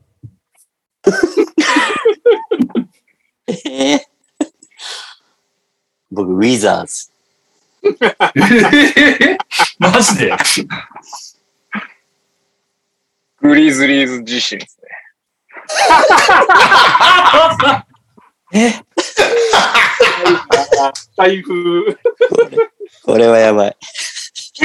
いやー、というわけで。いいえーあげえあ、ここはバイバイビーじゃない。バイバイビーじゃないのバイバイビー、先週あまりにも揃わなかった。そうだ。ーいやペリカンなんて目じゃないですよ。グリズリーズ自身です。自分自身、まじ、まじ、マジやべえな。ライブほらスワックだなはい、去年の自分たちをどう超えていくかですからね。はい。というわけで、北陸製菓さんありがとうございました。ありがとうございました。本当にありがとうございました。長々とすいませんぜひ行きたいですね。そうね。そうね。工場見学に行きたい。みんなで行きたい。行きたいですよね。ないっすね。確かに。行きましょう。みんなではい。行きましょ じゃあ、お疲れ様です。う。ははい。お疲れ様でした。はお疲れ様でした。えーおやすみなさい。おやすみなさい。